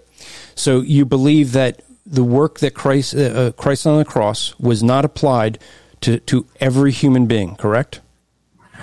No, um, it is it is for uh, for the if you're if you're asking me about the application, it is uh, applied only to those uh, uh who believe, but it is for all people. It is for all people. His death is for all people. We all have uh, given the opportunity um, to believe as long as they hear the gospel. Uh, but uh, the application there is uh, there is a condition that uh, God is given uh, if you believe. If you do not believe, then the, that application is is uh, uh, is not for him for that for that individual if he's not going to believe. So that that unbelief would send him to to hell in that case. All right, let me try asking this question again. Do you believe that God's death on the cross was applied to all people? It's a yes or no. Uh, I think um, yes. If uh, we're talking about the uh, the availability, but the uh, okay, I'm gonna I'm gonna uh, try this a third time. Uh, hold on. But um, by the way, this is not a the the question, everything that you're asking me right now is uh, off topic. I believe. I don't know if the why the moderator is. Uh, well, uh, is letting this, but because he under, he understands what Calvinism is. It's not about the presentation that I'm representing. Just give us your. Uh, uh, let me know if uh, I mean you're going to have a point if uh, your Calvinism is useless or not dangerous. That's I think you're going to ask me what I presented earlier. I don't know why you're asking this question. Okay, uh, so I'm gonna I'm gonna ask for two minutes to be added back on. I'll ask this question a th- third time, fourth time, fourth time. Okay, it's a, it's a simple yes or no. Okay, do you believe that Christ's death on the cross was applied to all people? Again, applied means if the yes, if applied means to me it's available for all. If your application is different because I believe you don't have another dictionaries and your uh, belief, uh, my application there is uh, yes if it is available for all people. Okay, we're going for the for the fifth time. I'll ask this a fifth time. Um, so just try to answer the question that I'm actually asking, not the question you think I'm asking. The question is for the fifth time. Uh, when Christ was on the cross and he died, was his death applied to all human beings? Again, uh, I'm answering it uh, also fourth time now. No, you're not I actually. You, you, hold on, hold on, stop, because you're not actually answering what I'm asking. You keep asking, answering something else. That's why I keep asking this. It's a yes or no. Either his death on the cross was applied to every human being, or it wasn't. So the question is, his death on the cross. You, you've already said you believe people are in hell. So do you yes. believe that his death paid for people's sins who are in hell? So in its application, did the death of Christ, is it applied to every human being? Rey, the uh, reason I, I, paused, hold on, I, I paused the, the, the screen just because I want to make sure that you understand the question that he's asking. And the reason yeah. is, is because it has been asked five times, and I have reset it. We are at five minutes and fifty-eight seconds on the question and answer. But the the reason I want I wanted to pause it was to make sure um, I, I, haven't stopped the, at any other time until now for either side uh, because you guys have been been having good, clear understanding, good debate. But the question he's asking is, and I want to make sure you're understanding it was the death of Jesus Christ applied? That's the word applied to every single person. And so I'm gonna I'm gonna start again, but I, I just want to make sure you understand the question. Has okay. nothing to do with the uh, offer. if you're going to ask me uh, regarding application, um, no, that is that is uh, that's not applied to all, Good. but it is offered for all. Okay. Do you believe that somebody who had their sins paid for at the cross by Christ could lose their salvation? Um, no, I don't believe in. I don't believe that salvation can be lost. Okay, good. I do not believe good. that once uh, a person is saved, he is saved eternally. Good. Uh, uh, but we be, we we reject your perseverance of the saints. We uh, believe that uh, we believe that if a person is a child of God, he is saved, and uh, that means he is uh, he has the, the the seal of the Holy Spirit that cannot be taken out from him or from that cannot be uh, forfeited or whatever. But uh, I believe in one save, all always saved. Good. And and the reason some people like Ryan here are saying checkmate is because you just confirmed you're a Calvinist. So I do thank you for that because what I just did was give you the definitions of tulip without the language. And you just agreed with all five You don't have to explain that. You did. Uh, you have to ask questions. Yeah. So, so you believe that it is a response, correct? I do believe that it okay. is a uh, response, positive response to those who uh, who believe. Okay. And yes. is there, you, can you respond to something without an action? With without something to respond to? Uh, it is still an action. Uh, I, I, can respond uh, regarding my uh, if we are uh, we are talking about faith. Yes, I can respond without action because uh, action means something that your outward outward um, uh, like your hand or work but uh, responding by faith you can respond without uh, working So, so can you respond to something that has no just a, a, have a response that doesn't have something uh, some sort of because the, the issue is can you respond to God granting you belief or can you respond Yeah. without God granting you belief is the question sorry Oh, okay. That's why I'm confused with your Yep, question. yep. So I, I can respond. Yes, of course, I can respond. Uh, uh, if if uh, God would call me by the gospel, I can respond uh, to uh, accept that or reject it. Why? Because the Bible is very clear that man is condemned already for not believing. So how can God uh, send people to hell if he cannot respond positively or negatively? He is not responsible if he cannot respond. It is like a paralytic man. He is not responsible if you're going to ask them or tell them, command them to run if he cannot run. That's so simple. Uh, so if man is not capable of believing, how is he responsible for not believing? Next question. Yeah, it's a good Calvinist response. I like that. So, uh, when we look at this, you're you're saying the Calvin that Calvinism makes someone uh, th- th- makes them doubt their salvation. Can you can you point to me some scripture that would support that argument? Again, can you repeat that? This uh, motorcycle You- again. Yeah, you said that Calvinism will cause someone to doubt their salvation. Can you point me to some scripture to support that?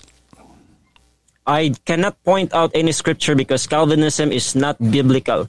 So I would not, uh, uh, I, do, I would not buy that uh, question because uh, you're telling me to have that uh, regarding regarding Calvinists having a doubt.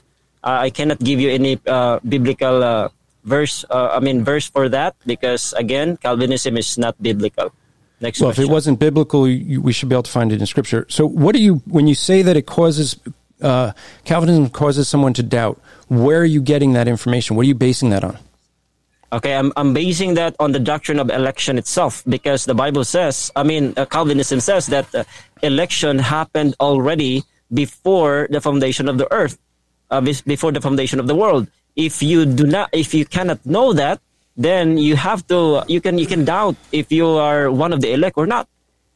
That's so, that's very logical to think that you can doubt uh, your salvation because it already, uh, it's also, it's also happening to, to Calvinists and their testimonies. I'm I'm referring to the uh, to the, the the testimonies of the Calvinists out there who doubt their cal- uh, their salvation, and there are many like that. So practical application says very uh, strongly that Calvinists also can doubt their salvation, and that's the uh, that is Okay, so- the. uh, so- that is the uh, I think uh, that is the result of that uh, doctrine Okay. of Calvinism, which is unbiblical. My last question for this round: um, Can you show us how doubt has anything to do with the doctrine of election? You just tied those two together. What I'm ask, what I want to know is how does doubt, which is questioning something, questioning your belief that, of us in salvation, that questioning that you might be saved, how does that have? How is that tied to election? is it tied because that is the result of believing uh, your Calvinism, the unconditional election. Why? Because the election happened already before the foundation of the world, even before you uh, before you were born, but yet you cannot know if you are one of the elect or not. So doubt is also the uh, I think that is the result of uh, believing that uh, doctrine. Okay. Well, my time is up. I, I, that wasn't really. That didn't really have a correlation. That was just two statements slammed together. Um, but maybe we can get that next round. Okay, we're going to go ahead and uh, start back up. We have uh, 10 minutes on the board again. And uh, uh, Rey, are you ready to start Yes. again? Okay, your time to ask questions. Go All ahead. right. Do you believe that the non-elect is uh, the non-elect are also uh, included in the verse uh, in John three sixteen that uh, God so loved the world, the world there. Does that include the non-elect? Yes or no? Um, when it says God so loved the world that he gave his only begotten son that whosoever should believe in him should not perish but have everlasting life. Yeah, that would include all people.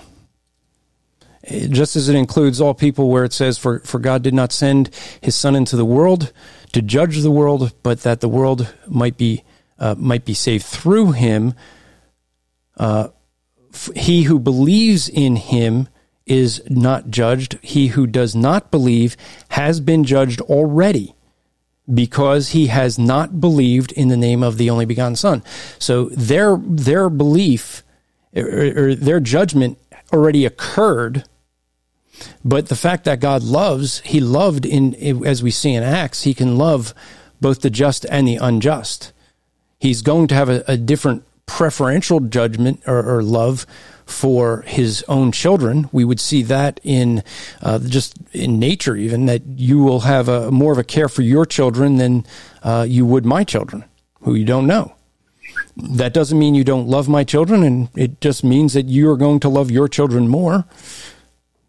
So, yeah. All right. So again, um, I'm asking in John three sixteen that love there uh, goes on to say that because of that love, he sent he sent his son Jesus Christ to die on the cross. That's salvific uh, salvific love. I'm I'm talking about that verse specifically. So, do you believe oh. that uh, in that that that world there means also that uh, the uh, God also loved the non-elect? Oh, so you you only want me to look at John three sixteen, not seventeen and eighteen?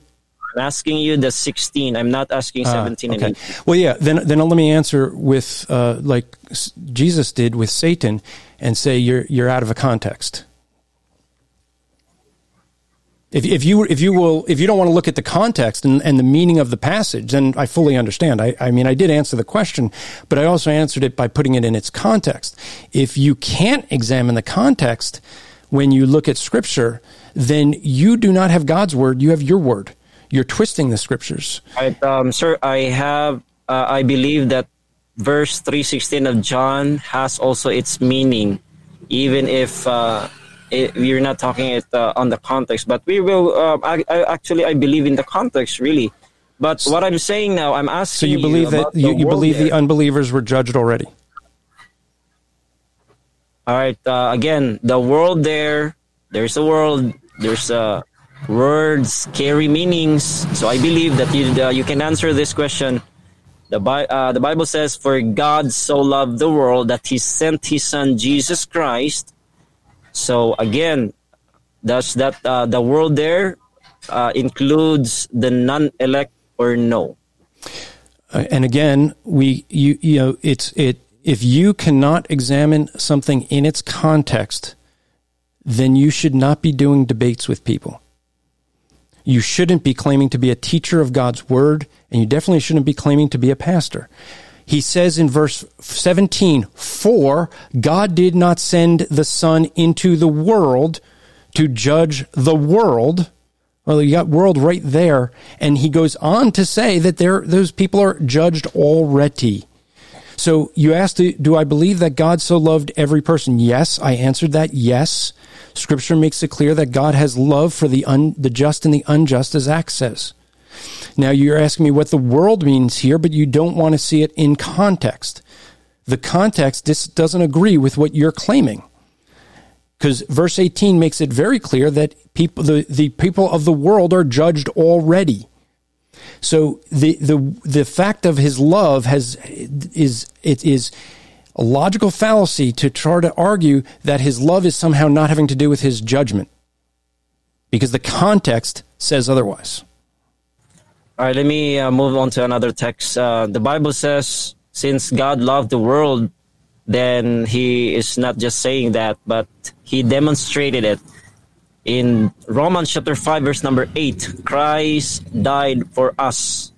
Christ died for us. The us there the word us. I mean, uh, yes, the word us. Does that include the uh, non-elect? Yes or no?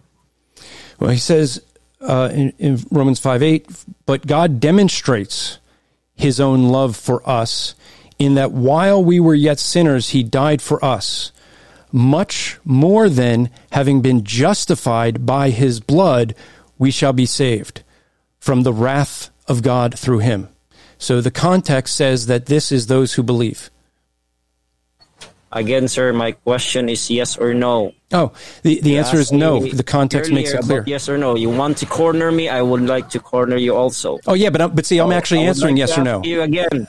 I, I keep I answering like yes or no, you and you're not accepting it. All right, all right, uh, all right. Hold on, we're going to pause this for a minute.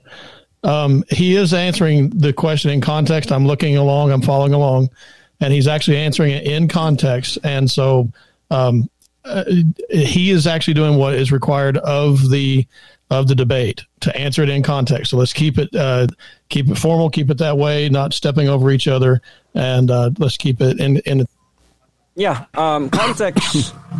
I'm asking if the us there includes the non-elect. Okay, I will say it again. In excuse me. Uh, uh, in the context, the answer is no. The us there is only believers. Because it's only believers who are justified and saved. All right. So believers, okay. So are you going to go out there uh, in evangelism? All right.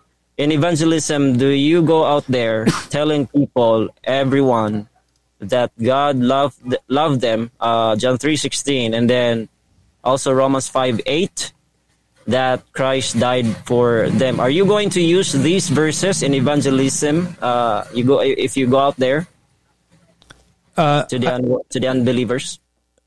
I don't usually, no. I have plenty of other scriptures to turn to. I wouldn't take a scripture out of context uh, to apply to someone in a way that fits uh, a teaching that I want to hold rather than the teaching what the Bible says. I, I'm not going to take a passage out of scripture just to make it more appealing to an unbeliever. It's not my job to save them. I have no ability to save them. My words won't save them. All my crafty talk isn't going to save them. So I'm not going to take scripture out of context. You, you can stop your head and, and shake your head all you want, but the fact is, is I'm going to put scripture in its context and let the scripture define my theology, not let some theology define the scriptures. And when, if I was to take the scriptures out of context as you're doing and then apply it to them, I would not use passages like this to try to say that God loves a, an unbeliever. That's not what the, the passage is saying. The, the context in, in that the passage, especially the Romans 5 passage, is quite clear. But you don't want to look at the context. Context is the very first thing you learn in hermeneutics. And, and if you don't understand that, you, again, you should not be claiming to be a pastor or teacher of God's word. You must be in context. If you can't stay within context, then you shouldn't be teaching. The reality is, is that no, I don't use those verses that way because that's out of context. I don't want to twist sir. scripture. um, are you going to use? Uh, let me let me uh, let me uh, use your context uh, thing there. Are you going to use John chapter three, the whole thing? Okay, the whole context. Are you going to go out there, so many or evangel uh, evangelizing people? Are you going to use John chapter three, one to thirty six, and then Romans chapter five, one to hmm. the last verse? Yes or no? No, There you go. I don't need to. Because I'm going to go, I'm going to go to a lot of other verses like 2 Corinthians 5, 21, that he who knew no sin became sin that we might become the righteousness of God. You, see, it's a fa- it's a logical fallacy, and this is about the what the seventh or eighth I think I've pointed out now. Logical fallacy you've done. There, there's no need that I have to use those passages to be able to present the gospel when there's nowhere that says those are the only way to present the gospel. I, I've given you plenty of other verses that I could use. And I don't need to use these these ones that you have, and I wouldn't use them the way you're doing it because it's out of context. I don't want to be like Right, Satan and uh, twist scripture.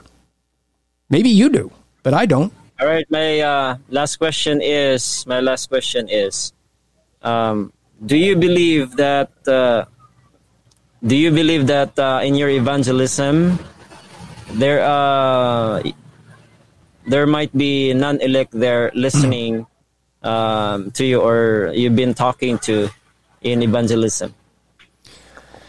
Well, I have no idea of knowing who who would God is going to regenerate and who He is not. No, I'm not, I'm not asking. So, about yeah, there's gonna be- I'm asking if there be any Oh, yeah. non-elect there also. that I'll, I'll I'll even say even clearer that there's going to be those who are saved and not saved in in churches that I would preach in. All right. Okay, thank you. Uh, good job. Um, okay, give Andrew just a second to clear his voice. uh, you good? Yeah, I'm fine. Okay, so we're going to go ahead I'll and get started okay. with the last last portion here. And uh, Andrew, go ahead, and then we'll start with the rebuttals after that. So, All right. So let's get to the main course of this, the main thing that has to be explained. Can you please define Calvinism? I have already defined that in my opening statement. Uh, I believe Calvinism, because I am the affirmative side. I have uh, put the, I, I have already laid down the scope of limitation. Calvinism is the tulip, the soteriology of the reform. About the tulip, the uh, um, total depravity and con- uh, unconditional election, limited atonement, irresistible grace, and perseverance of the saints. That one I'm talk. That's what I'm talking about. Okay. Can you Uh, define can, Calvinism. can you define total depravity, please? Total depravity uh, as on my own words right? I'm asking for the definition. yeah um, calvinism in my on my own words the total depravity in calvinism is as what i as far as i have understand that the uh, man is totally depraved. He is not seeking god. He is uh, doomed to sin and he is uh, he is uh, he is a, uh sinner and he cannot save himself but he is also incapable of uh, believing and that's what we are uh, disagreeing upon. The that uh, he is in uh, he is not uh, he cannot respond to God positively and negatively. Or I mean he cannot respond positively because Calvinism teaches he can only respond negatively rejecting the gospel but he cannot respond positively. That's what you teach. No, actually, it's not what I teach, and and that we it, it actually be very beneficial for you to understand. And and this is why in the pre-debate I was trying to get definitions, and you were saying that I was making excuses. Uh, but that's the whole purpose of pre-debate is so that we are clear. So can you can you then explain to me what it means that God has to grant us belief in Philippians one twenty nine? I don't um, I, I don't agree with your interpretation there in Philippians. Philippians 129 doesn't say God grant you belief. Uh, here's the verse here. Uh, for unto you it is given in the behalf of Christ not only to believe on him but also to suffer for his sake. I did not see anything there that Okay. says God grant uh, So- grants belief. What does it mean that God gives belief? It doesn't uh, say here. You want to read it again? There's nothing in my uh, Bible that says God grants belief. Okay, I I, read, I gave it to you in the in the wording in your translation. Uh, what does it mean that God gives belief? Again, uh, the verse doesn't say there. Okay, Again, can you read the verse to, again? Uh, I would like to re- uh, read it to you again. For unto you it is given in the behalf of Christ. It is given in the behalf of Christ, not only to believe on Him, but also to suffer for His sake. Okay, It is so- given. What does it mean to be us. given for Christ's sake to believe? It says it's it's been given for two things, not only to believe but also to suffer. What does it mean to be given for Christ's sake to believe? I uh, again, there is nothing here in the verse that says uh, what you're trying to say. I think you are. Uh, you're reading it. quoting You- the You're reading it. So I'll ask it again. Okay, you read it again, right? What does it Yes. mean for it to be given for Christ's sake, not only to believe but also to suffer for His sake? What does it mean for it to be given? Okay. The Bible says it's given in the behalf of Christ. Given What- the is given? Christ did not cut the verse. The Bible says it is given in the behalf of Christ. What is given? What is given in Yeah. Mm-hmm. the behalf of Christ, not only to believe on Him, Okay. but also to suffer for His sake. So what does it's it not mean? uh, again. what does it mean to be given for Christ's sake Not only to believe, but also to suffer. What does it mean that he gives us? What is he giving us for Christ's sake there? It says here again that the verse is very clear that it is given in the behalf of Christ, not only to believe on him. So it is given in the behalf of Christ, not only to believe on him, but also to suffer for his sake. So that means that we are not only to believe Christ, but also to suffer for his sake. That's very normal verse. I don't see anything uh, Calvinism there. Next question. Okay. So, so does God give us belief? Uh, f- faith is yes. Uh, everything is from God. Believe. Uh, I mean, faith. Uh, your life. But it doesn't mean that since God has given those things to us, it doesn't mean that we cannot use it against Him. Just like the atheists, they have believed, uh, they, they have faith, and they believe in uh, in evolution. They uh, they use that faith against God. That is very clear. So everything is from God. I believe in that, uh, including faith. But it doesn't mean that you, you cannot use it against God. Can you Next define? Question. Can you define irresistible grace? Irresistible grace is that when God gives grace to the elect, they cannot be able to resist it, and that's again, and that's that's the only thing that I can say. Is so? Would that would that mean that when God gives grace, they would respond? Um, yes, that that is also uh, the meaning, but to only to the elect and we don't believe in that because uh, God gives everything. I mean, like uh, faith. Okay, don't, I don't want you using up all my time all. answering Again, something I'm, I'm not answering. asking. I'm not. I'm not. Uh, I'm not. Uh, I'm not uh, interrupting you when you're. I know, but you're I'm you're not answering the question. You're running the clock. There's a no, difference. I'm answering question. No, because I, I, didn't ask you anything about the other part. I asked you a very specific question, and then you're going off answering something I didn't everything ask. you said, even if I'm not asking you the question. So do not, uh, do you're, not, uh, uh, again. All right, hold on just a second. Hold on, slow down, slow down. The the point was that he's trying to make is he asked you one question and you you're rabbit trailing. You're going off to another part. And so just stick with the one question he asked, please. And, and I, you know, whatever his reason is for doing it, we need to honor that and not just assume and try to go for, because uh, no, it is running down the clock. Mr. Moderator, he's been answering the question also like uh, what okay. I, what we did before. Um, before the cross examination, he's answering anything that I am not asking him. No, I'm putting it in okay. context. No, no. I'm answering in context. No, he just asked one question, so let's just stick to that question so that we can carry on throughout the question. Otherwise, it just what he's trying to say is we don't want to burn the clock yeah. down. Yeah. Okay, yes, that, we want to have a good debate.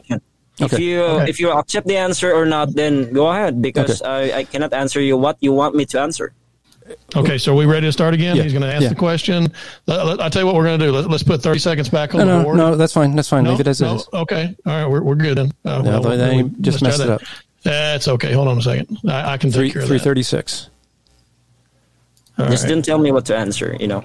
I'm not telling you what to answer. I'm no, sa- I'm asking you the, one question. I'm asking so you to answer the question, that. not go on to other topics. I asked you whether it was a whether it is a response.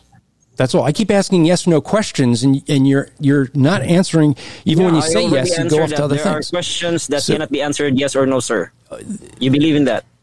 Uh, yeah, but I'm asking ones that are yes or no specifically, yes, so I can get through I, I a lot of questions. Already, I said yes. Okay, said and that's yes where it stopped. That's where it stopped. So now let me get to the next question. It, yes, you, in the sense that he is giving it only to the elect, and that's what we are contending on. Uh, we're we're not agreeing on that. Okay, that wasn't part of the question. You're assuming what I'm asking the question. That wasn't. That's not how debates work. Okay, so let's get to the next question. Can you define limited atonement?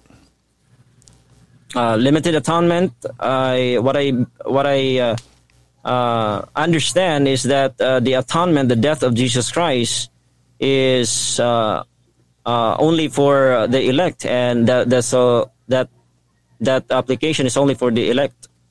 And I think the what Calvinism is teaching that his death is available for all, but it's not uh, efficient for all, or the efficacious uh, grace, I think, is uh, because of that death of the Lord Jesus Christ that would save the only the elect, and that is not for the for the non-elect.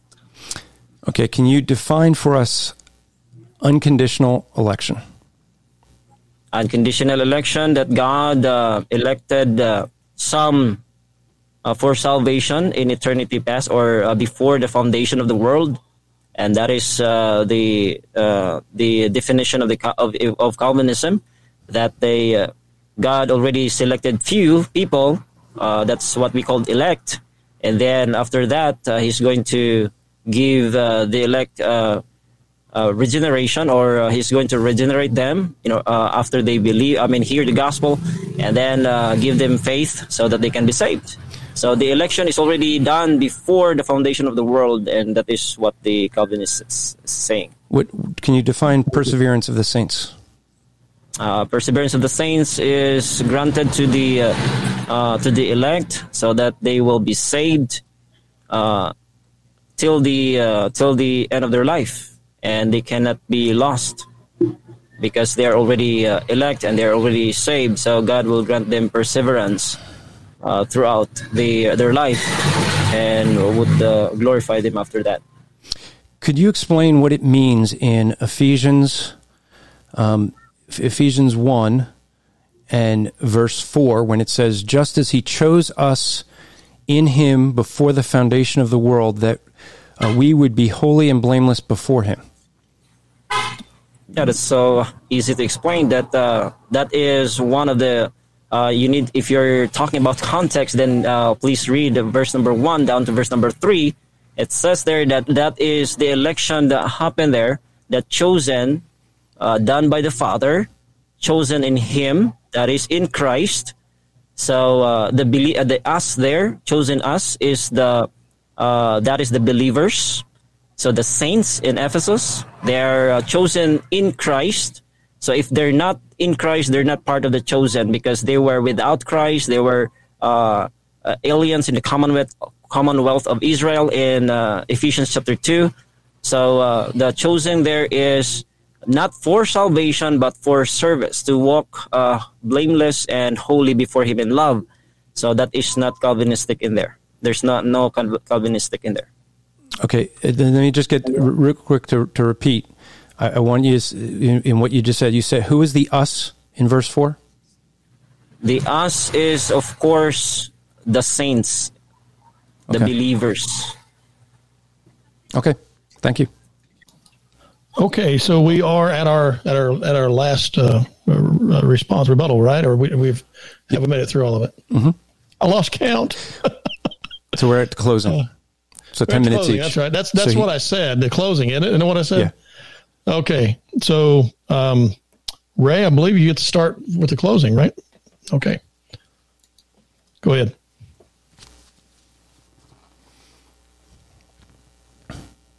Hello. Uh, how many minutes again? Ten, ten minutes. All right. Re- so can you restart the clock there, Pastor Justin? Can you please? Uh, Thank you. Because I'm muted.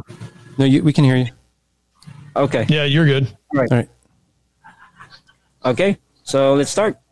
So it's already uh, um, we're about to end this discussion, and again, uh, there is nothing that uh, our opponent has given us the benefit, just one benefit, because again, me as an affirmative here, I have already laid down my uh, my uh, scope of limitation. We are only talking about Calvinism, by the way. So if it is useful or useless to us Christians, and also to the unbelievers, so glad uh, he already uh, he already accepted that, admitted that already uh, that uh, it is not useful to uh, it's not useful to the uh, you don't you are not going out you're going you don't have to go out there teaching the tulip again the tulip because that's what I mean meant by Calvinism. So you don't go out there teaching tulip to the unbelievers. I don't know if you are if you're if you're going to do out there, I mean, uh, uh, teach the unbelievers about the tulip. Now, um, for service, since uh, again I have uh, my my first presentation is already clear that uh, we as Christians we are told to serve the Lord Jesus Christ, and that is also what uh, is given there in uh, Philippians chapter 1 verse one, number 29 that the, the, it, the Bible did not say there that uh, God has given us uh, faith to believe no that is uh, that is wrong. It's given in the behalf of Christ given in the behalf of Christ not only to believe. So that's uh, that is uh, what we can do also right there. So I have laid down the danger side and also the the the useless that it's useless. You uh, we as non-Calvinists actually um, sir my, my opponent agrees or agreed already that uh, there are non-Calvinists that uh, are saved also. So uh, it doesn't mean that you don't you have to understand everything. No I'm not saying about uh, Trinity uh, the rapture everything. No we're talking about Calvinism or the soteriology. It's all about salvation. So if we can be saved right? If we can be saved without knowing uh, this tulip, without knowing this tulip, because I don't know that uh, um, he is he's saying that uh, First Corinthians 15 is a weak presentation of the gospel. I don't think so. The gospel is the death, burial, and resurrection of Jesus Christ. So that's the result of uh, Calvinism. You cannot know uh, that is a clear presentation of the gospel now because you are in Calvinism. So that is one of the uh, one of the dangers there and also I have I am not I am not saying that um, I'm quoting. I mean, I'm using the resources from Calvinists. No, I did not say that. I am uh, my my point there uh, using the uh, Calvin. I mean, the the atheist resource is that that would hinder them to scrutinizing or questioning or listening to Christians because Calvinism they think that uh, uh, Christians, if we are going to embrace Calvinism, that the, our God would be monstrous and evil. So that means it will hinder their listening to us if uh, Calvinism is, if we're going to embrace Calvinism. I'm not saying that uh, we are uh, uh, we are uh, getting resources from from atheists. No, there is so many strawman here. you're you're talking about strawman. There are so many strawmanning here. I'm you're also guilty of that. So it's necessary to be saved. He said, necessary to be saved. How is it necessary that even we, as non-Calvinists, if we can be saved? How is it necessary? The uh, uh, the gospel is the death, burial, resurrection of Jesus Christ. He said he is not going to use John three sixteen because that's out of context. What are, what are you talking about? Out of context. We know in hermeneutics that there are also there are also uh, standalone verses. The Bible says, For God so loved the world that he gave his only begotten Son. And you said that that's out of context for using it. That God loves the people, that uh, because of that, he, he sent his Son Jesus Christ. That's out of context. Uh, and also, he's not going to use uh, Romans 5 8 because it's out of context. What do you mean out of context? So when I ask you, are you going to use John chapter 3, verse 1 to 36? He said no. what kind of what kind of uh, you said you're going to uh, do the uh, give the context so why not just uh, um, use everything there?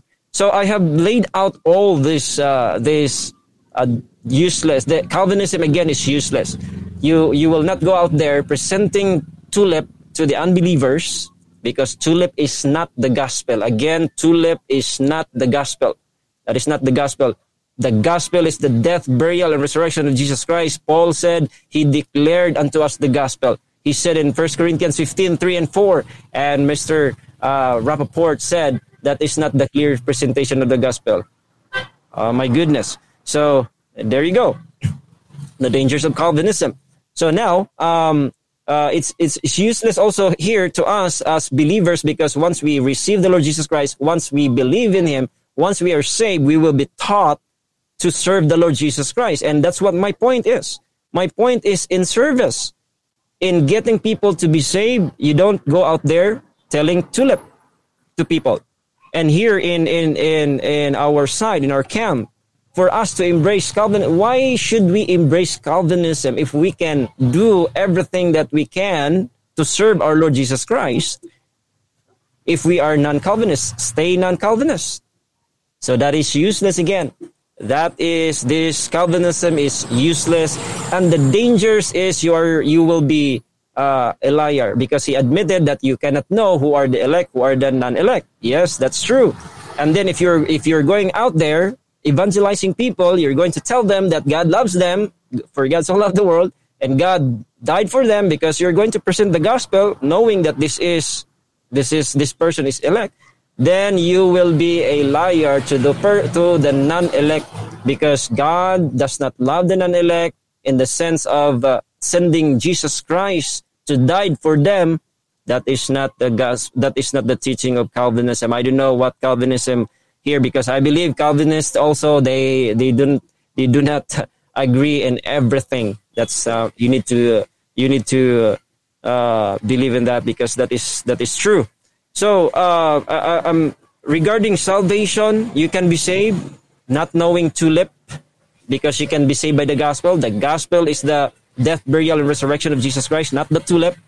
That is another gospel. These people that are preaching that the tulip is the gospel is a curse according to Galatians chapter 1 verse number 6 to 9. You are a curse for uh, twisting, perverting the gospel of the Lord Jesus Christ.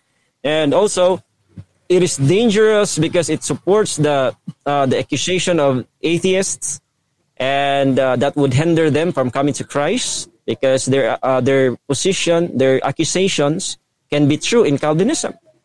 Okay, that's what my point is.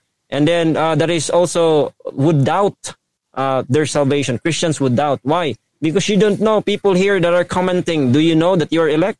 Do you know for sure that you're one of the elect? I don't think so. So if you're not one of the elect, then start praying now. Start praying that you are one of the elect so that you will be saved. Because if you're not, then you're just assuming. Because uh, you don't, you cannot know uh, how. Uh, I mean, if you're one of the elect or not. And also, um, you cannot, you cannot also uh, pray for all people to be saved. You cannot and uh, going out there soul winning to people uh, that are unelect that would make you a liar, a false advertiser. Jesus says, "Come unto me." So again, uh, this Calvinism is useless and dangerous doctrine. So why we embrace it? We, no, we cannot embrace it. The only reason here that uh, uh, our opponent is saying is that Calvinism is useful for salvation. What? Calvinism is useful for salvation? Can you be? Can you save uh, if you are going to know the tulip? Is that what you're? Uh, but you are you are also agreeing that you don't have to explain everything about the tulip, because you're going to explain the gospel, just the gospel, for them to be saved. So what's the use? No. So uh, I, I cannot uh, I cannot uh, find anything here useful for salvation. That is the only reason now that is given to us. We can be saved without uh, without tulip this doctrine of the tulip, you can be saved because that is not the gospel. That is a perversion of the gospel. You can be saved if you know John 3:16, Romans chapter 5 verse number 8 and everything out there without knowing tulip you can be saved, I tell you. So that is uh, that is irrelevant and that is uh, useless to the people out there and it is also useless for us so that we can go out there, do missions, do everything for the service of the Lord Jesus Christ. Without knowing Calvinism, we can do it. So why embrace Calvinism? Just give us one reason so that we can be also a Calvinist like you guys. So whatever you can say there, but uh, you cannot uh, force that to us. That is useless and dangerous doctrine. God bless you. Let's go ahead and uh, restart here. Andrew, are you ready, brother? Go for it. All right. So he said that, uh, you know, and, and, this is a thing to, to note. First off, he says, give me one, you know, he wants to give me one reason. For folks who know what Calvinism is, I hope you enjoyed this. What did you see? In the cross examination, Rey agreed with Calvinism, which shows us two things. One, he has no clue what Calvinism actually is. You heard that as I asked him to define each of the five points, and he gave wrong definitions over and over again. Uh, he realizes it's a response. Yes, that's exactly what we believe. He's a Calvinist, folks. He says it's dangerous. Well, according to him, the, re- the rapture is useless and dangerous because we don't share that when we share the gospel. I have never once shared, and nor have I seen the need to share it. Why? Because that's not what I'm doing in sharing the gospel. So what he does is, is take two things that have nothing to do with each other and put them together. He is, he, he set this up to debate the topic of Calvinism. And then what do you see him to do? He's actually been debating something else throughout the whole debate. Whether you need to explain the teachings of Calvinism when explaining the gospel. Two totally different things. When you have to do things like that, uh, that is illogical. This is the reason that uh, he, he, really shouldn't be debating. I'll explain that in a moment. Uh, he said uh, that he, he keeps saying what he understands Calvinism, what he understands Calvinism. He doesn't go to the actual sources to, to make the equivocation of what atheists say, people who hate God, and you're going to say that, well, we're going to trust what, where, what they're saying is going to count for how we're going to understand scripture. No, we don't look at the reactions of those who are enemies of God and say that that's going to be the definition. Notice he didn't engage with the actual teachings of what Calvinism is. He deals with the reaction of it. He uses logical fallacies, verses out of context, and has to sit there and answer something that is not the topic of debate showing that he was not prepared. He would have been prepared if he understood the definitions. Over and over again, you heard him claim that I provided, that, that I supposedly said that Calvinism is not useful. Um, I can, will say this again. I know from what I've already heard, the hundreds of, of, Filipinos that have contacted me about this man's behavior, that he's going to claim he won. He's going to claim victory. And you could see from this debate how he's going to do it. He's claiming I agreed with his pr- proposition. Although what do you have to do? Twist the meaning of words. That is not how you do things. That is a logical fallacy, making it invalid. So every time you guys hear him claim that he won this debate, you know he's lying because I never once agreed with the preposition that he's claiming. He's, he's claiming that Calvinism is useless and dangerous. The, the teachings of Calvinism, which he actually agreed with, shows you how little he understands Calvinism. But he actually agreed with the proper teachings of Calvinism. He claims I agreed with him that it's useful. I said that the teachings of Calvinism are necessary. How could that possibly say that they're useless? No, I'm saying that they're more than useful. I'm saying they're necessary. You have to believe in the teachings that God grants, or as the scriptures in his translation says, gives us belief. That's what we're responding to, folks. It's the, the fact of what God does in us. That's the response. That is the gospel message. So it's necessary.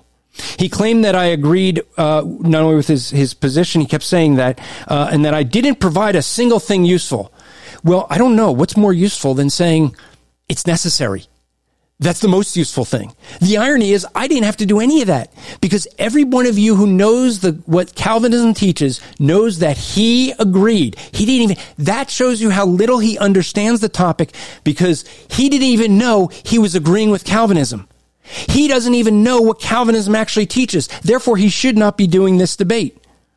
He says that, it, that this is going to hinder someone from believing an atheist who hates God is not hindered because of the teaching of Calvinism. Okay? They're, they're hindered because of their love for self. He, he argues that John 3 and John and Romans 5 that I won't use them. Well, I would, you know, he said, talked about context. Well, take the context of the question. The context of the question was speaking of the love of God, who God loved. That's the context. And in the context that we saw, it didn't support what he said. Now, here's the thing this is what, you know, people were challenging me. Why am I willing to take this debate? Well, I took this debate for a very simple reason. I wanted to expose that Rey should not be doing debates. Uh, in our pre debate discussion, he was uh, asking, he didn't even understand the difference between rebuttal and a cross examination. Uh, James White responded. Let me read what James said with when asked to debate Rey. He said, First, your thesis statement is a non starter. If you understood scholastic debate, you would know that. Second, what qualifies you to engage in meaningful debate in this field? Further, if you came up with the statement above, the one that shows such ignorance of both Reformed theology and Islam, why should anyone waste their time? See, James White recognized, as I exposed here, that Rey doesn't understand the topics that he's debating. Now, from what I can gather, from what I've seen from all of the Filipinos down down there, is that Rey seems to be a very dangerous person. Several, I mean, hundreds of people contacted me asking me not to give him a platform. Uh, I asked him what church he went to, and and the response, and you know, that he gave was very strange. I asked what church. That's a simple thing because if we're going to do a debate, we're going to address these things. We get, you know I'm going to have to say what church he claims to be a pastor of. And here was his response.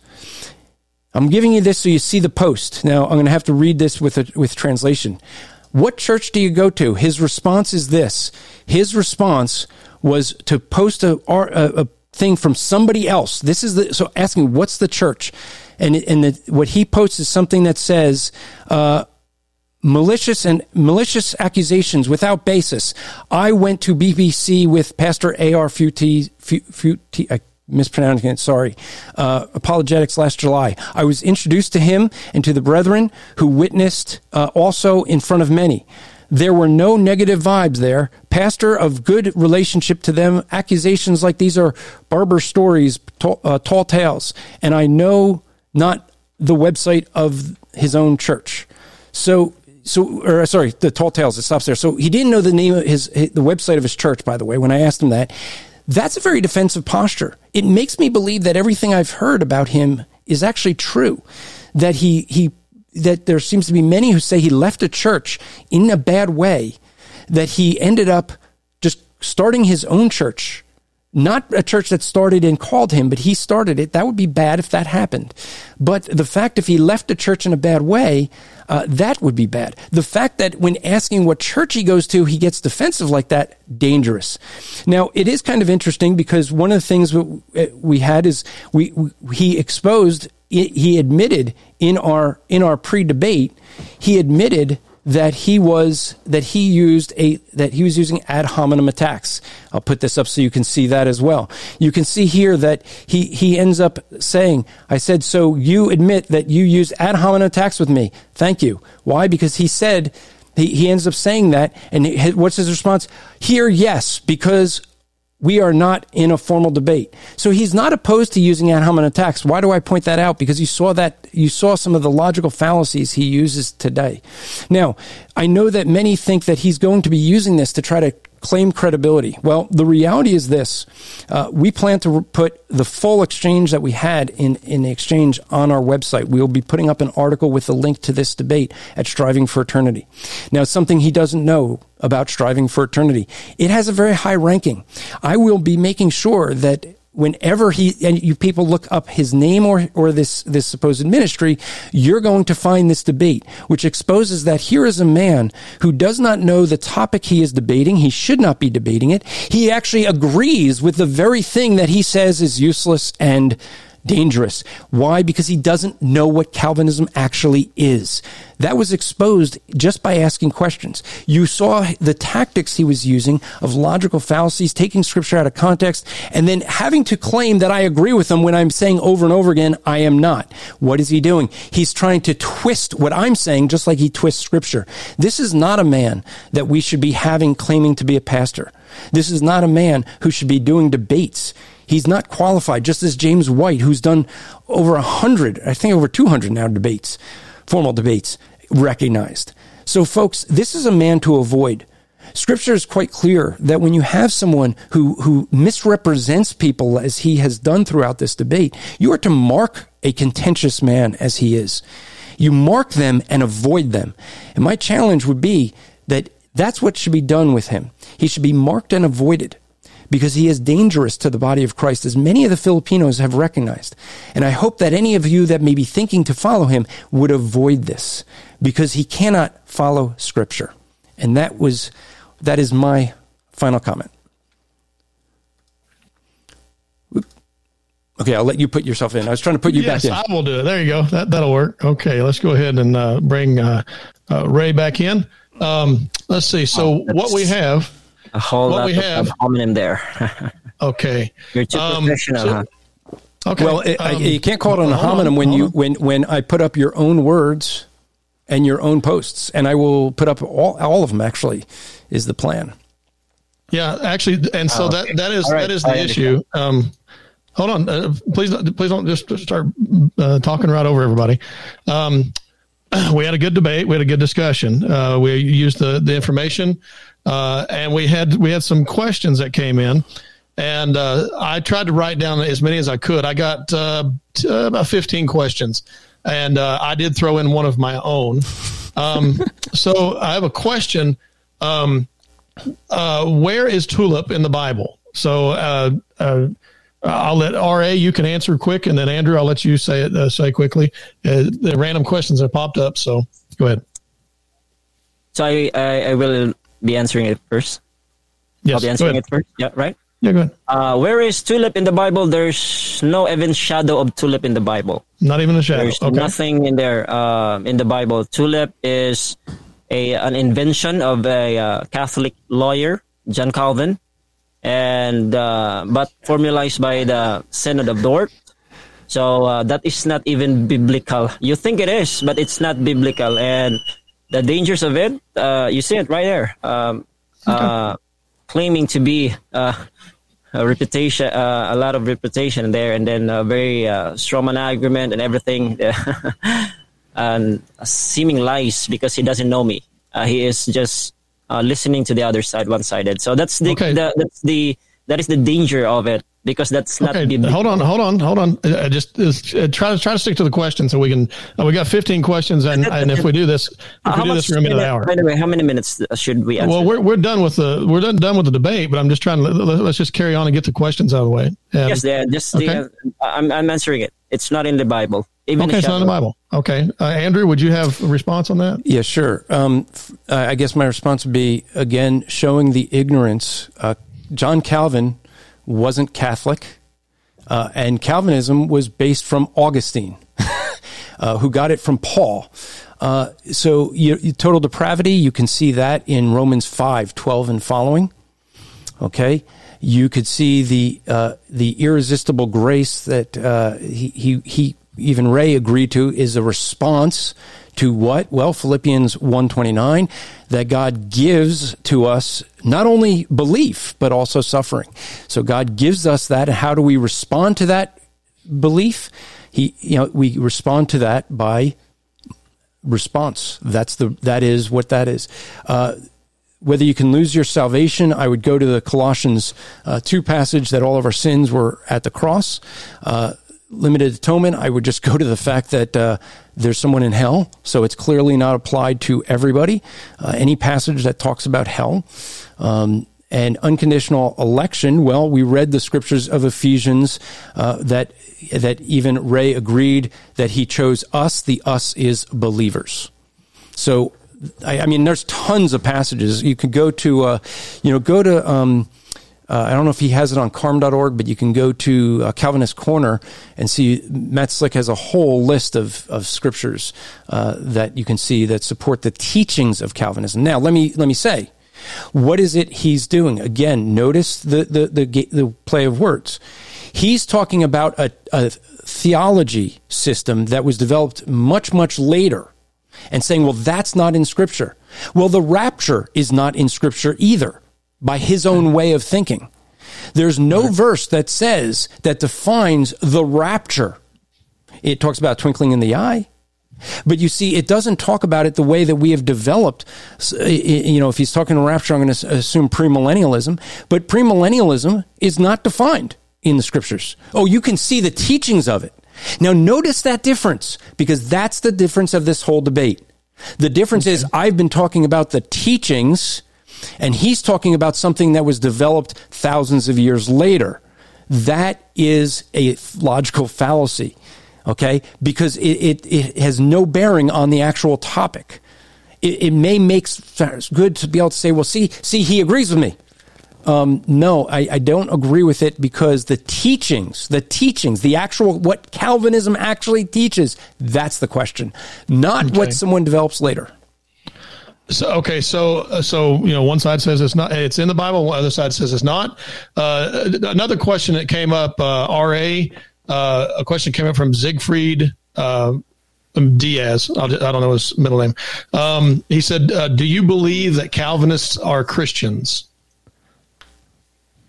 Again, there's a motorcycle passing by. Please, can you repeat? Okay, um, Siegfried asked the question: Do you believe that Calvinists are Christians?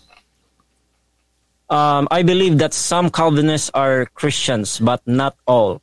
Uh, there are so many Calvinists out there that uh, they're not saved. That is my own perspective because, as they do with the scriptures, uh, they cannot understand simple scriptures and they are rejecting uh, the the Bible. I say there in uh, Ephesians chapter 1 verse number 4 that uh, God the Father chosen chosen us in Him. There's an in Him there. That's the very important praise.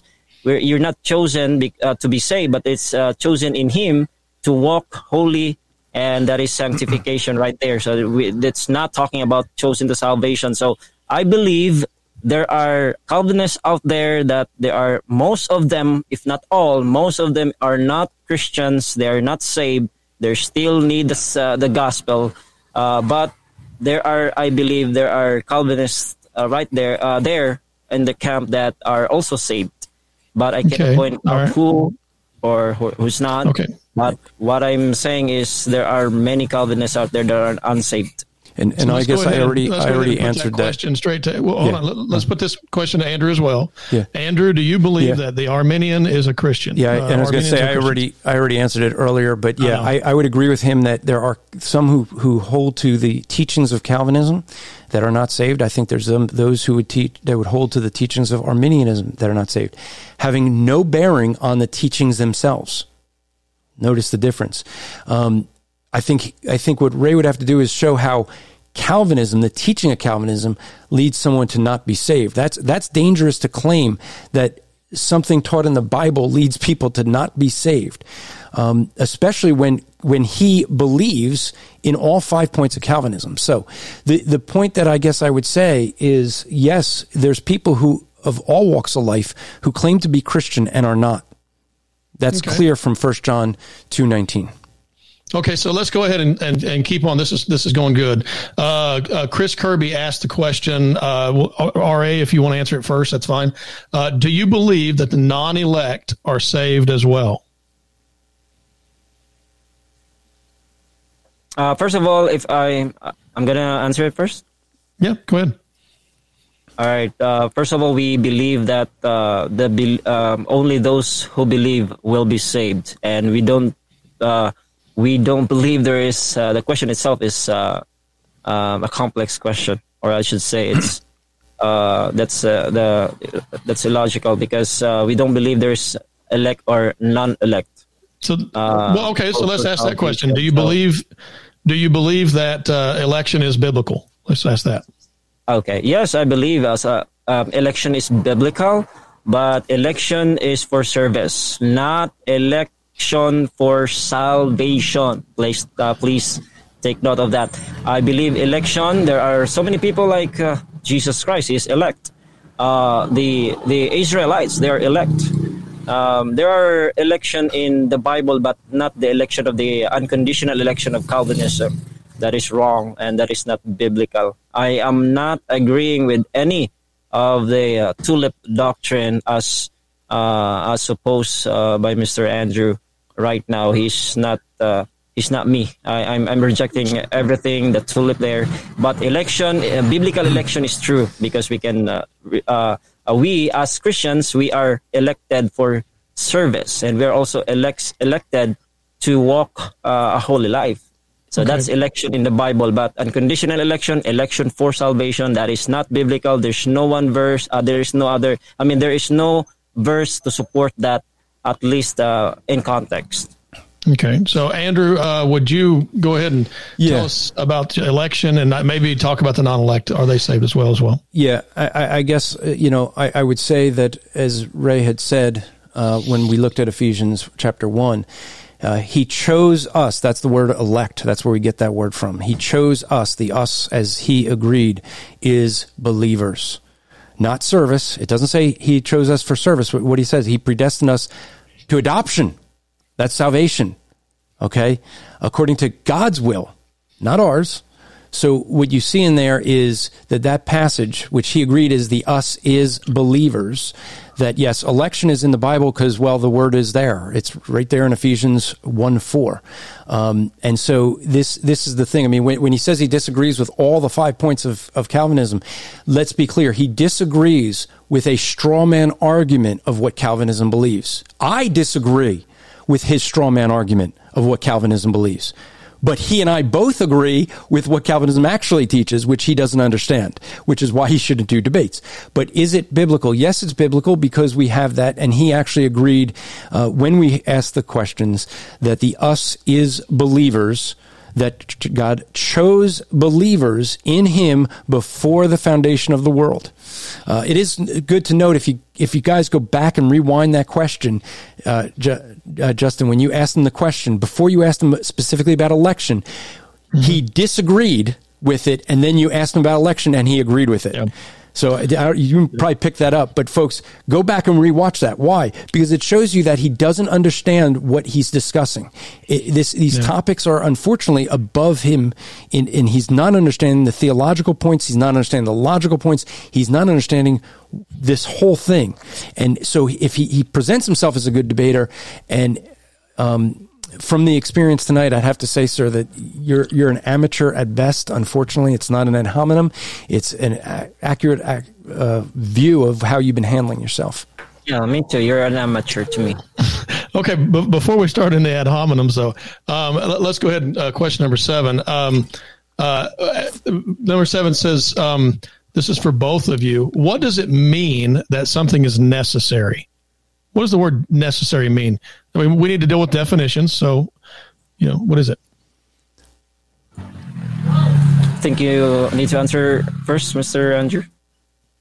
Well, he, he was having you answer first, no, so I was it's, you. Yeah, it's. I'll, I'll, let you answer, Ray, and then Andrew can go. It, doesn't matter to me. However you want to do it, just but that's fine. I think uh, you go first, uh, Mr. Andrew, because you're rebutting what I'm saying, and I, I cannot rebut. So uh, no, no, no. This is a completely different question. What does the word necessary mean? what do you understand it to mean? It's a completely different question.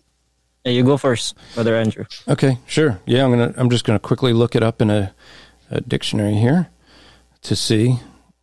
Give you a dictionary definition. Necessary means that, uh, as I'm you know something that you can't have without and so when i'm saying that it's necessary the teachings not the not the the system but the teachings, uh, when you say something is, it, it, you need it to be saved. So the word for necessary, the dictionary definition, being essential, indispensable. Um, let's see. Uh, well, there's some logical reasons, but but essentially that's that's the real key for the way we're using it, uh, being essential or indispensable. And so I'm saying that since the teachings that we have in presenting the gospel message are necessary. They're essential to what it means to be saved. When we present the gospel, we are going to say that someone that, as Ray agreed, that our volition was affected by sin. That, so we believe that people are sinners. That is going to, that right there is going to then be, from there we go to um, the fact that we can't save ourselves the, the fact is, if we claim that, that we can do anything, then we belittle Christ. Anything we say we could add to what Christ did on the cross, when that's when our sin was paid for. If we think we could add to that, even in a response, but the reality is a response has to have an action. Again, necessity. That's the gospel. Yep. And so necessity means it's essential. And therefore, if it's essential, it cannot be useless. Okay. Ray, do you have a response to that, or you want to answer it? Just just say, you know, what do you what do you believe? Uh, what does necessary mean to you? Yeah, necessary is absolutely needed, or much, or required. So Calvinism, the tulip, is not necessary. It's not required. It's not needed for uh, someone to be saved, and also for uh, Christians to live a Christian life. It's really useless. It's unnecessary. It's uh, the other way around. So when you are saying that it is necessary, that means that is a perverted uh, gospel. The gospel oh, is. Okay, so I want to. No, I want to ask a question real quick. So when you say that it's that's it's not necessary, are you talking about the theological system that was developed years, centuries later that you are calling Calvinism, or are you talking about the teachings that Calvinism believes in? That tulip the systematic soteriology tulip is the one I'm talking about. I'm saying that in my opening statement already. Yeah. So that is the useless. That is not needed. That is not required because that is not the gospel. No, no, it's not needed. It's not needed because you can explain the gospel without using the language of tulip, correct? Even the teaching, not only the language, but the teaching that man is incapable of believing. Uh, uh, God already chosen some. Uh, But we don't. be we, saved, we, we, we didn't uh, believe that. The teaching itself. Okay, so the, so teach, the teaching that hu, that people are sinners is that is that People essential? sinners, that is uh, my position, even if I am not a Calvinist. Okay. Well, you, you actually are a Calvinist. We've already established that. You I'm just don't know what Calvinism teaches. I'm so, not. so you, the the belief that men are sinners is that essential? I believe in that. That's biblical. Okay. That is not Is, is the fact that we that, we have to respond to God is that is that uh, is that useless? we have to respond to God. That is not Calvinism. That is. Calvinism. That is in the Bible. But That's right, 'cause Calvinism Calvinism is in the Bible. tulip. Okay, It's- so uh, I'm talking about the of the specific tulip. okay, So so you're so, so you're saying saying the that- word you're saying the word tulip. The is not in word tulip. Bible. Yeah. Not, Okay, so the, we- we- not we- the word. I, I'm not uh, basing on the word, but the the doctrine itself. The Okay. The- so, uh, so the next question is this: Hmm. Do you believe that men are dead in trespasses and sin? of course it's in the Bible. It's not tulip. Okay. Um, That, that's total Andrew, depravity right there, folks. Um, just so you realize. Let me uh, let, let- let me. that answer so that uh, you will not, uh, no, uh, you will not uh, misrepresent me. Again, I believe man is sinner. He cannot save himself. He is doomed to hell because of the after the fall, and then uh, ca- he cannot save himself. And that is not only the tulip. The tulip is there is there should be there must be regeneration. Uh, regeneration precedes faith and then man is not uh, capable of believing unless God would regenerate him. That is, do you be, do you deny that? Yeah, yeah, I deny that you, you, that definition. Yep, I, I don't believe you have a You right deny definition. That regeneration precedes faith in Calvinism. You deny that, correct? Yeah, uh, you're again. You're exposing. See, this. You really should have been instead of being so ready to attack me. You should have been listening to what I was actually saying, and then maybe you would have had a better debate, and you wouldn't have looked so embarrassing. But the reality is, I made that very clear in the opening when I said that that God work this doctrine of superintending God works through people so that the very things they choose are exactly as God intended them to be.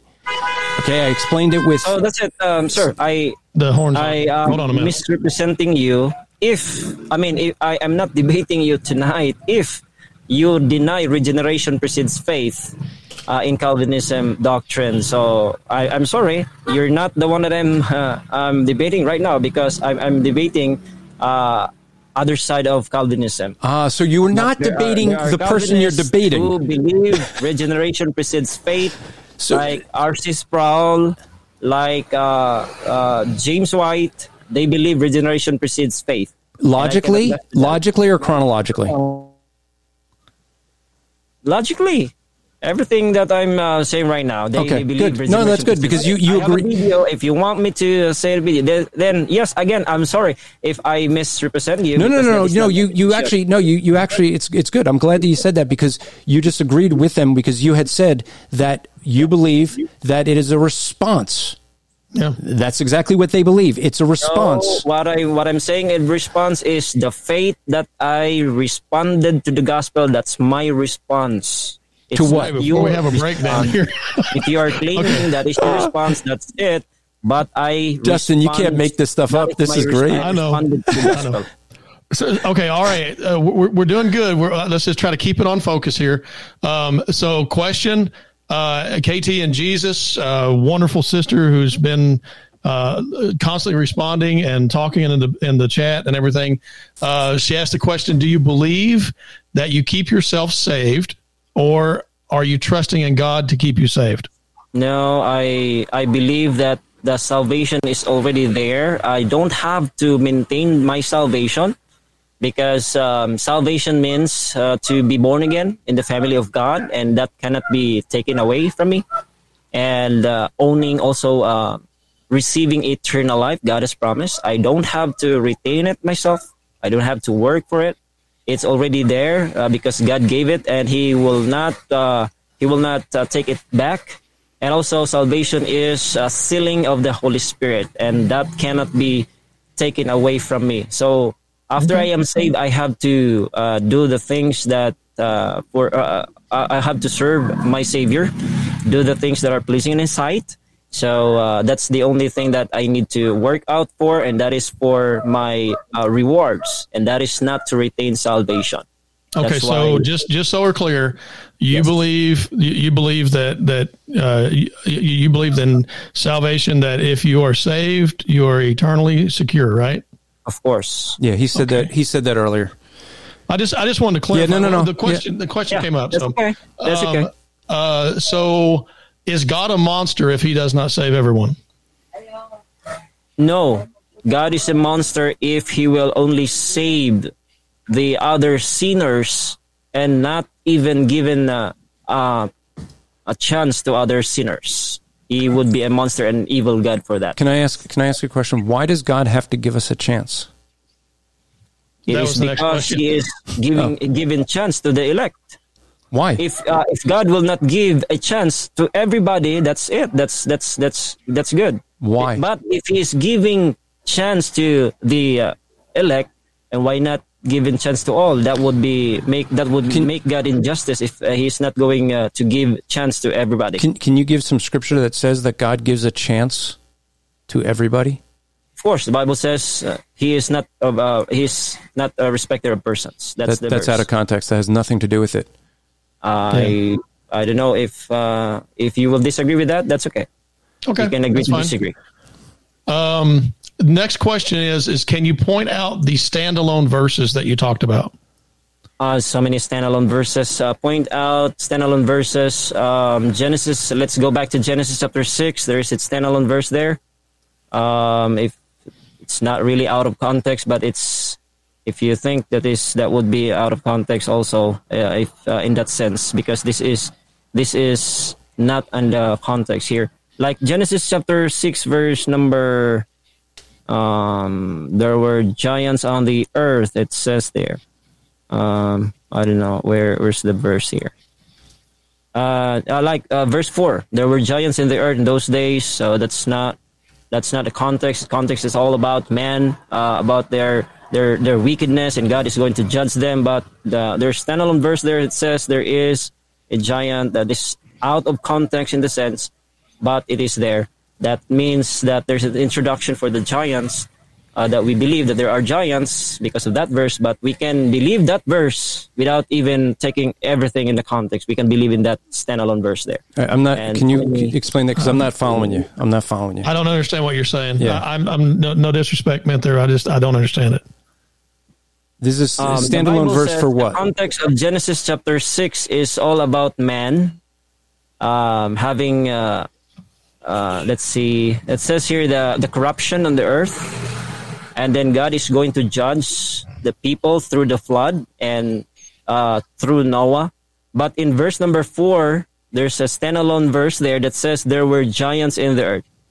So what has what has to uh, I mean the giants in there what they they don't have to do their uh, I mean God does not uh, it's not uh, in the context itself.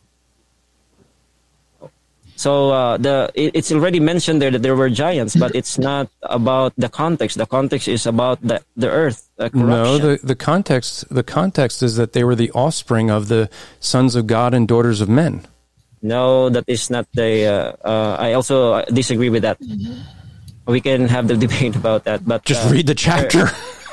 the, yeah, I, I read the, co- the the chapter is there. That man uh, getting married to so many people, but uh, it says there there were also giants on the earth. So that is not the context in there. But uh, not to mention also in Proverbs, in the book of Psalms. Well, well, hold on, slow down, stop, stop, stop, stop. by the way, do, do you Hold on, you- hold on, hold on. Wait, wait, wait. If you if you keep if you keep arguing over me, I'll just mute you. Listen, don't do that. Okay, we're trying to stick with the context. Okay, the the issue is you're saying that there are standalone verses, and several people had asked for you to demonstrate standalone vo- verses. That does not demonstrate a standalone verse. What that means is, is you don't understand what the passage is saying.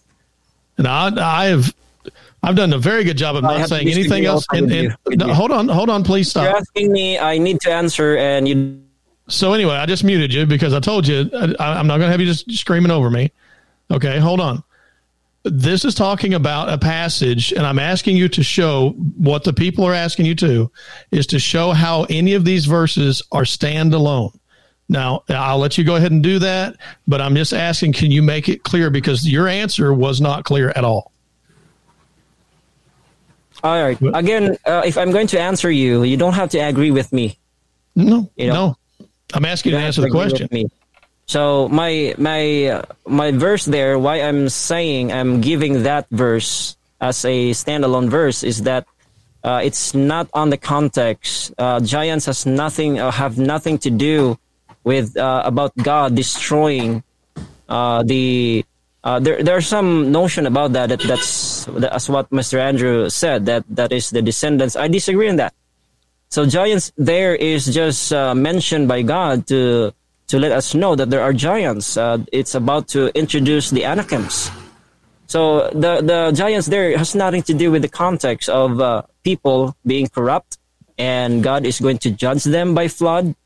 There's nothing to do. Uh, it's nothing. Giants has nothing to do with that uh, in that sense. But God has given us that understanding that we can understand that verse alone that there are giants on the earth without uh, without. Uh, can you please uh, show me in uh, all, all of the verses that uh, uh, points out about the giants, even uh, about who who are they?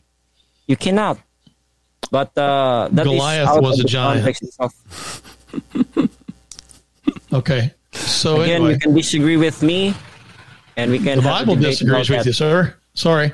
Um, A- Andrew, do you want to add to that, or do you you want me to just let go for the I, next I one? didn't even understand what he was attempting to say. It was Okay.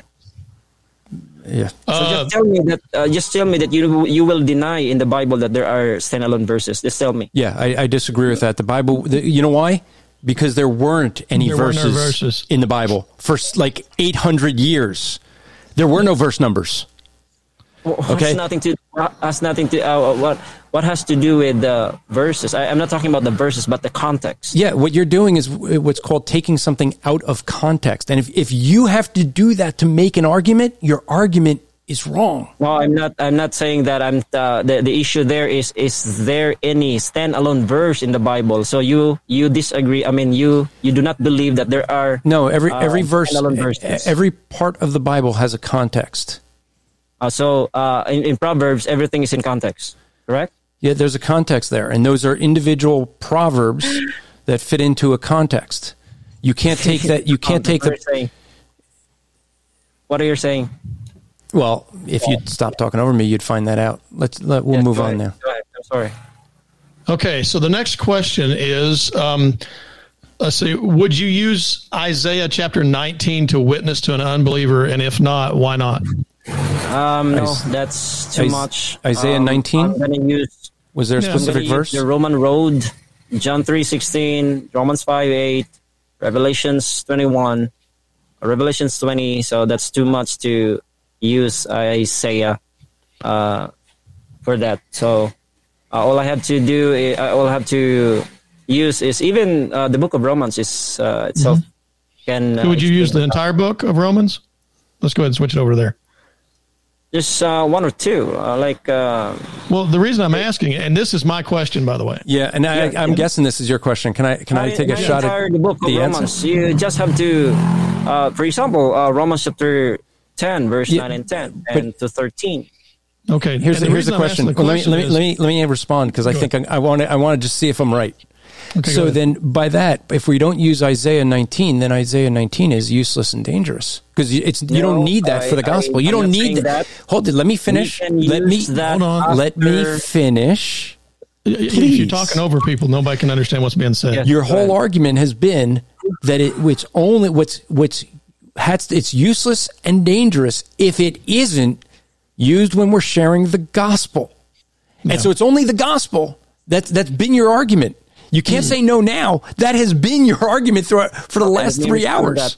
Let me respond. Okay, So yes, means please respond. Misunderstand me because I'm saying that uh, Calvinism is useless if you are going out there in soul winning area. I'm not telling. I'm not. I'm not.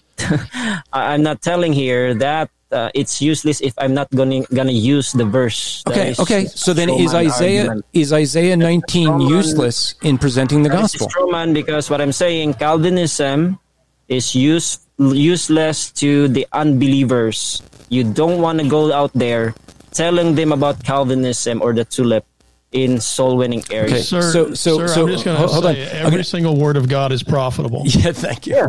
Of course. So No, here's no, no. You, you keep saying that this is useless, that is useless. Every Calvinism word of God is useless. It's Not profitable. the word of God. Okay, so here's here's the thing. word of Here's the thing. Did I- did And I and, and I said God this? Uh, hold on, Ray. Here's the thing I said to you earlier. Okay, and I want you to see either either I'm not I'm really not sure right now with you whether you are so tied to winning a debate that you're not even trying to listen to what's being said or communicated, and you're just be accused to you, sir. Okay. you, you could you could do that. It would be a fallacy, but you could try. That can be accused to you, sir. Except I haven't misrepresented you. So here's the thing. You've been misrepresenting me all the time here. You you, you you just haven't presented any examples like I did. So here's the thing. So in, so it, making a claim without support is just a baseless claim. So here's the thing. When you keep saying that it's it's what's useful for presenting the gospel. What he's doing with the Isaiah 19, what I did with the rapture, it's the same thing. All we did was replace a different teaching or a different passage of scripture. That's all we did. All right. And you, to- you, so- you said me. You said earlier. Can- can I that finish you are a not sentence? going to use John three sixteen. Okay, can I finish a sentence? Romans five eight. I guess I can't So finish that a sentence. also make you. Uh, that would also uh, use against you. Okay, as useless. so- so- No, no, hold on, hold on. And that was my the reason I asked that question was just so, so it's clear. If he doesn't use John three sixteen, or he doesn't use all of John three sixteen, the entire thing, then it's then he's he's in error, and that's why I asked if you use all of Romans nine, all of Isaiah nineteen. You see, my argument for this is this: I can use any section of the scripture at all, and it's all profitable. I don't have to, but but your your straw man here is to say, hold on, statement. but your straw man is to say that if he doesn't use the, the passages that you're demanding, then he's an, uh, uh, you know having problems. Uh, Mike Weavy actually asked the question: Did you say that Andrew is anathema and is in danger of perverting the gospel? Because he, he heard you say it. Actually, I, I heard the same thing. So uh, that was the next question. Did you say that? And would you say he's he's anathema for perverting the gospel? Um, I would say yes if he say that Calvinism is the gospel. That that's anathematized. Calvinism Charles is- Spurgeon is anathema as well too. I just want to make sure that's, well, that's well, but see, but hold on. Here's the thing again. We get back to definitions, which he doesn't like, right? Yeah. See, I'm defining Calvinism by the by the teachings, not tulip. Yeah. Okay, I'm not saying it's. I'm going to go on the street and say you have to believe T stands for total depravity. And uh, That's what you're, you keep saying. And so, what, folks, what I hope you do is watch what he's done. Go back and rewatch this or re-listen to this, and and take notes to see how many times Ray has contradicted himself. That shows you how little he understands what is being said and what the issues are.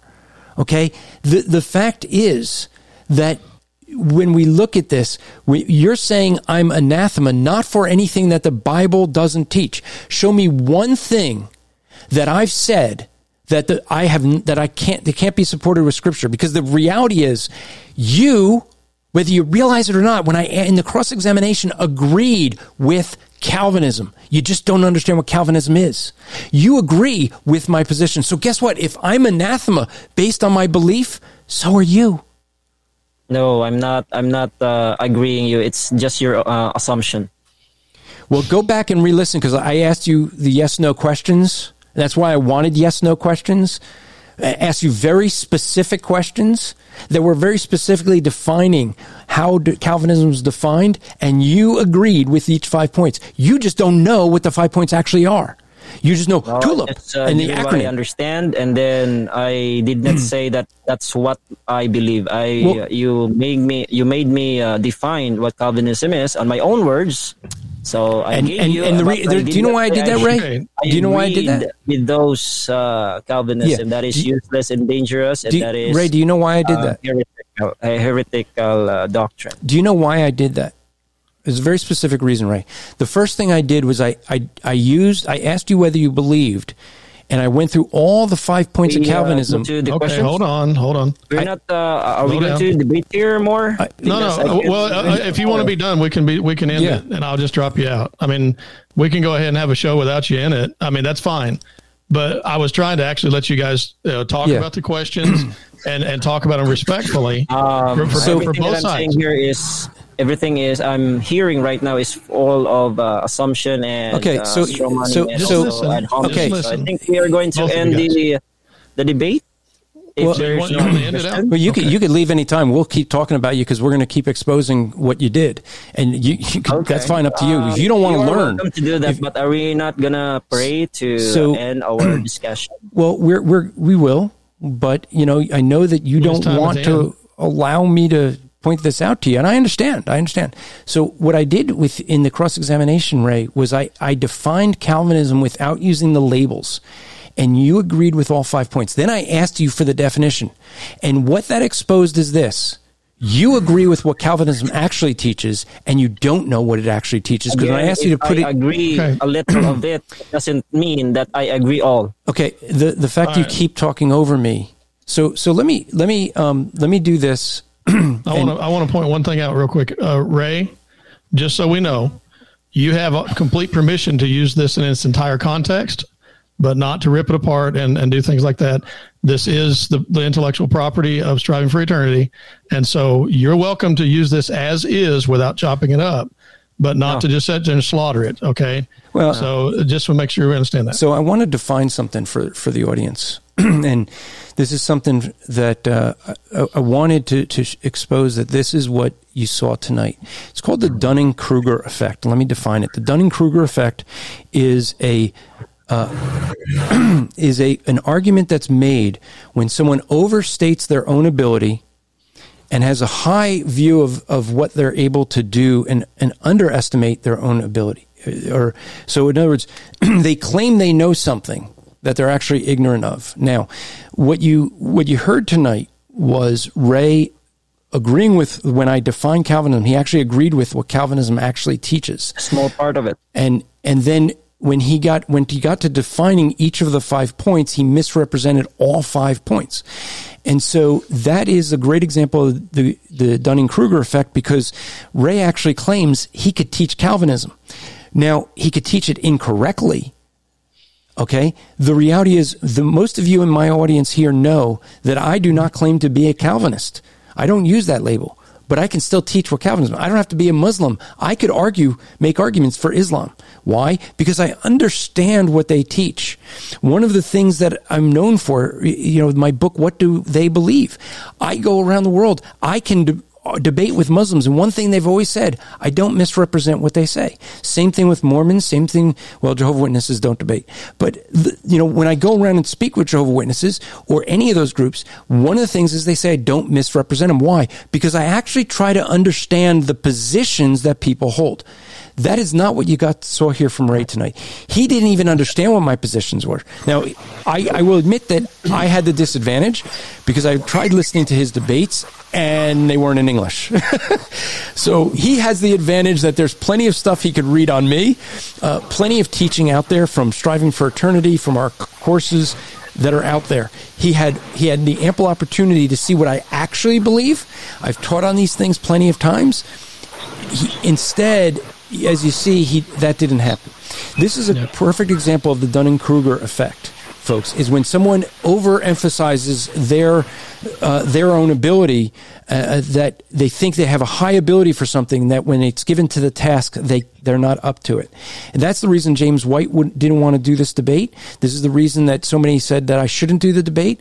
But what I Can hope I, that uh, folks respond will to see- that yeah, you could, James White? yeah, you, w- w- you hopefully what you guys see is that this is I, I, the impression that everyone seems to have that from the hundreds of people that contacted me is this is a man who thinks highly of himself and wants to get it, get publicity. Um, I, if that's the case, it's not going to work in his favor. But uh, you know what? What we did see is someone who doesn't understand the issues that he's debating. Go ahead. And Okay. respond. So, um, uh, the, about James White, because James White, that's the that's the response of James White. Why? Because he he thought that I was the one posting the about Islam. Okay. No, Uh, but actually, no, James White, it- brother. That's- that's Answering falsehoods fades. But if you read what James said, he said the the, the thesis statement's a non-starter, right? Yeah. Okay. Yeah. so he said that because he, the, he says because the, the post there is about Islam, uh, Calvinist, and he says Calvinist further God if you came up yeah, Islam. s- re- read what All he right? says context matters he says further if you came up with the statement above so you're saying he did think that you came up with the statement above obviously he's not because he's asking the question if you came up with the statement above the, That's the- a rhetorical question, right? yeah, it- it's the point of he's saying he doesn't believe he doesn't know if you came up with it. So what you just said That's it. That's is it. a, yeah, you said that's, he that's did why think James it. White cannot would not uh, debate me because of that. He thought that I was the one making the statement above. But No, because he's saying uh, if you did. He said if you did, so he doesn't think you. He doesn't know if you did. That's So, why context RA, matters. I'd like to suggest. I'd like to suggest real quick that you know if if you uh, want to debate uh, Dr. White, uh, call him up and set up a schedule to debate him. Um, he's not in here right now, but we are Yeah. here to have a discussion with wanted you. know, uh, and that's why. Hold on. will- That's why we brought in uh, Pastor Nilo. Uh, and uh, brother Andrew, you want to introduce uh, Pastor Nilo for a moment, real quick, and well, just, I, yeah, or I could let me introduce myself. But Pastor Nilo is a pastor down in the Philippines. Um, I I can't remember. Did Pastor? Did we meet when I was out there preaching in in the Philippines? Maybe I attended one of the with you and Dr. Lawson. Maybe. No, I wasn't. I wasn't with Lawson. I was. I, I was there with uh, Justin Peters. Ah, So if you came to that one. what- I was there in At the Sky uh, Dome. North uh, Nord SM. Okay. Yes. So you go. I wanted to bring you in. You had you had some questions. Yeah, I have a question because uh, Brother RA, uh, Philippians 1.29, it's very clear, I can understand it. God gave two things to, to us, believers. One is belief and the other one is suffering. And uh, I think when you explained it, uh, it is not I, I think you did not uh, do justice to to explaining it. God gave us two things. It is it not only belief means He gave us belief, but not only belief, but also to suffer. Do you believe that? Do you do you do you agree with me? In the sense that uh, God gave everything, not only us. God also is giving suffering to other people. In that, uh, if that's your understanding of the verse, but it says there it is given in the behalf of Christ. Mm-hmm. It's not. Uh, it's not. Uh, it's not about your Calvinism. You know, you're you're taking the again the the uh, this this verse out of context because the context is for believers. We are given in the behalf of Christ, not only to believe. It is given on the behalf of Christ, not only Yes. to believe on Him, but also to suffer. Okay. It, the, the Bible did not say that you are uh, you are given the faith to believe. No, that is uh, if, if you if in the sense that oh, everything is given by God. According, I mean, even your life. Uh, let's say faith. Yes, I believe also that faith is a gift from God, but it's not given unilaterally to uh, to each in. I mean, to to selected people. No, uh, just like uh, God giving uh, giving life to atheists is giving faith to atheists, but it doesn't mean Uh, again. to you. Hold- hold on, do not let- use it against Ricky against Ricky God. from Ricky from two from uh, two uh, G two twenty Ministries asks it this way. So, do you believe that unbelievers suffer on behalf of Christ? You said that unbelievers suffer from that verse. Do No, you- uh, what I'm saying is also unbelievers, since they are suffering, that is not uh, that is also given by God. It's not uh, uh, it's not about the verse. The verse is all about the same. The verse is all about the church. So if it is all about the church, it doesn't mean that you don't have the capacity to believe or the uh, you cannot respond to believe. No, that is that is not biblical man can respond be, uh, positively and negatively because he is responsible for not believing to Christ. If he is not responsible, that means he is incapable. So Calvinism is wrong to think that man, uh, man, I mean, man is uh, or the elect has given faith so that they can believe me. So that is injustice, giving faith to some people, not to everyone. when God says that He He He uh, He's willing to save all, not willing that any should perish. So that is in uh, not biblical. Then you can debate uh, about uh, about that, or you can disagree with me about that issue. Thank you, uh, brethren, for taking me in. I think uh, I will have uh, a personal debate with Brother R in the future. Yeah, but you know, just be warned that he claims you you'll agree with him when you don't. no, I, I know how to uh, uh, how to handle it. thank you, thank you. Again, uh, if you're going to debate with me regarding, I am still uh, open for that. But the same topic, I will not be debating any uh, letter T, letter U, like that. Yeah. Waste of time.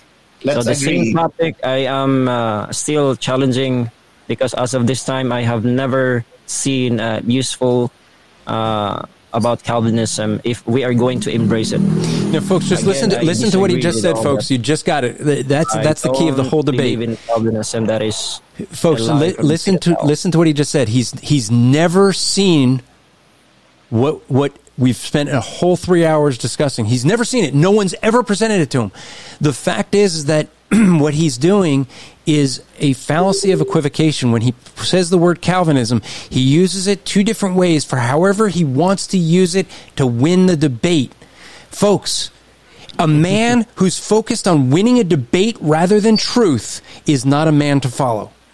Okay? That is your assumption, and that you're No, no, no, no. That's a fact. That's a fact. That it doesn't matter who it is. You anyone, anyone who is heart. willing to to see my heart. You're right. I don't see your heart, but you know what I do see? I do see the logical fallacies. I do see the logical fallacies that you've been doing. I do see the fact that you you aren't listening. You you What haven't listened at all. Yeah. Excuse me. What what logical fallacies specifically? Well, I've shown the straw man. I've shown. I just mentioned one. If you were listening, and this is part of the thing, you're not listening. I just explained the fallacy of equivocation, which you've done throughout this entire three hours, where you use the word Calvinism two different ways. And so when when it's convenient for you, use it one way. When it's when it's not, you use it a different way. That is a logical fallacy. It's it's when you use one Yeah, word with two different meanings. Okay, this is consistent with my this is why we I asked you for definitions because this is the thing that people do use the straw man over and over and over again. Now, here's the thing when I say these things and you go back and listen, I support them with examples. You did not, you just make claims. This is the sign of someone, and I'm sorry, you're right, I don't know you, but this is the sign that people have of a prideful person, someone who just wants to win and, and see themselves. And Are so, we going to end this because uh, we can accuse back and forth and? Uh, well, the, the thing is, I'm trying to help you right now, Rey. uh, I'm trying to help you. or I have to I'm- I'm- uh, leave. I'm trying to help you right now. Okay? Because if if you're automatically because if- we're accusing back and forth and we cannot uh, we can I don't have all day to accuse you guys. Oh no, I I I I rest assured that you're going to do that. again, You're going to do that in a monologue afterwards. of, I can also use it against you. You're- you're gonna do that, I'm sure, in a use it back monologue. and Okay. There's no end. Can So- I can I close this up by asking you a question, Ra? I, I do want to ask you. So Okay, maybe uh, Ho- hold on, hold on, hold on. Just wait, yes. just wait. Hold on. Let's breathe for a minute, and I want to ask a question. Can you tell us the gospel of Jesus Christ and tell those that are on the in the audience what, what must they do to be saved? Man, yeah, I was right. So, as the Apostle Paul says, believe in the Lord Jesus Christ, and thou shalt be saved. That's the uh, simple answer of the Apostle Paul. But when, if you're going to ask me to explain it to uh, the unbelievers, maybe there are unbelievers, Calvinists are right there, are right here, uh, listening. So, I would like to uh, explain to them the gospel that uh, we are all sinners, and uh, Romans chapter five, verse number twelve. By one man, sin entered into the world. I'm going to use it that uh, and then also going to romans chapter 3 verse number 10 as it is written there's no righteous no not one to 12 and then uh, also i'm going to use romans 3.23 for all have sinned and come short of the glory of god. So i'm going to use it. And uh, romans 6.23 that the wages of sin is death and there are uh, two kinds of death physical and spiritual death and i'm going to explain uh, revelation chapter 21 verse number 8 the second death and uh, in the lake of fire, and that is the ultimate uh, destination of man because of sin. And after that, I'm gonna explain to him the heart of the Bible, John three sixteen, God doesn't want you to go to hell. He loves you very much. That He sent His Son Jesus Christ to die on your stead and paid your sins. And after that, is I'm gonna uh, read again Romans six twenty three. But for the wages of sin is death, but the gift of God is eternal life through Jesus Christ our Lord. No, you cannot uh, save yourself because uh, you're doomed to hell. So you need to trust the Savior and Lord Jesus Christ in your heart. Romans chapter 10, uh, verse number 9 and 10. And then I would ask him to, uh, uh, this is what you're going to do. Letter A, admit that you're a sinner and repent. And then letter B, believe uh, the Lord Jesus Christ. That's uh, the answer of the Apostle Paul. Believe that He is God and He can save you. It's not you. Uh, believe means trust. Trust Him that He died for your sins, buried and rose again the third day, according to the Scriptures. Then trust Him that uh, His work on the cross can save you. That's it. That's the gospel. So, Justin, let me try and take a shot at this because the gospel I, I would, uh, not. I would, it's I would not take the questions from the moderator Yeah. now. The- uh, I would not. the so uh, Justin, the the gospel is not a presentation. Let me take a shot at sharing the gospel because if I was unsaved, I don't know that I'd follow any of that. Uh, basically, it's it's simply this: every single one of us have broken God's law. We've lied, we've sinned, we have we've uh, stolen things, we've coveted. We could look at God's law and know that we're guilty before an infinitely holy, infinitely just God. And because of that, there is an infinite consequence that comes with it. Because God is so holy that he has a consequence for those who break his law. And that consequence is called the lake of fire with burning and brimstone forever and ever. You and I cannot save ourselves. There's no good works we could do.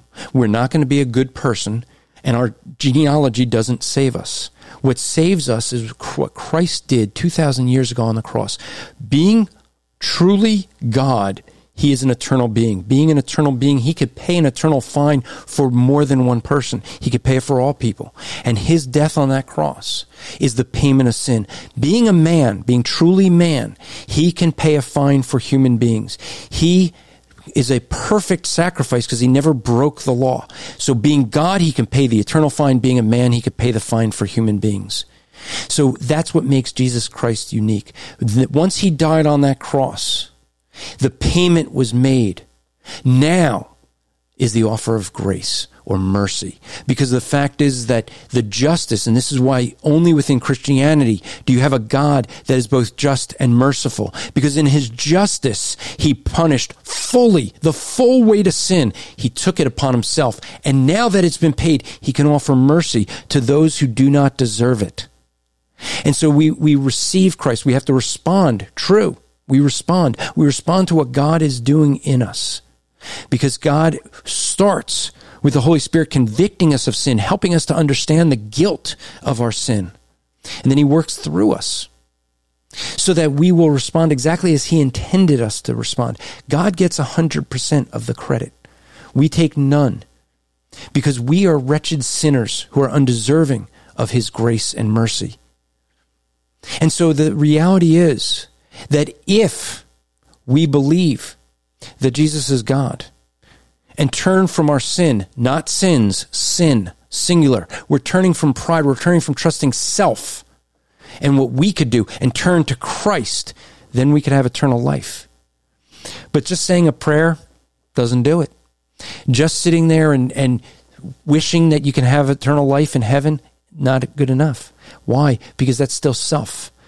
It's, it's giving up of self, realizing there is nothing but Christ. Christ is all. That's the gospel message. And so if there's any listening, and, and if you're listening and you don't know Christ, I would plead with you to turn to Christ and live. And, and note that unlike Rey, I'm not going to anathematize people that the Bible doesn't anathematize. That's dangerous to do, to be calling people unsaved. That, that's to put yourself in a position where only God is. In fact, James speaks of that, the danger of that. When, when he says, when we judge one, we judge our brother, we're putting ourselves in the position of being God. That's dangerous. No, we cannot do such things. I do, not, you know. Now, note throughout this, I did not anathematize Rey, nor are people that don't hold to Calvinism, but he did. He did say that based on the beliefs, I'm not saved.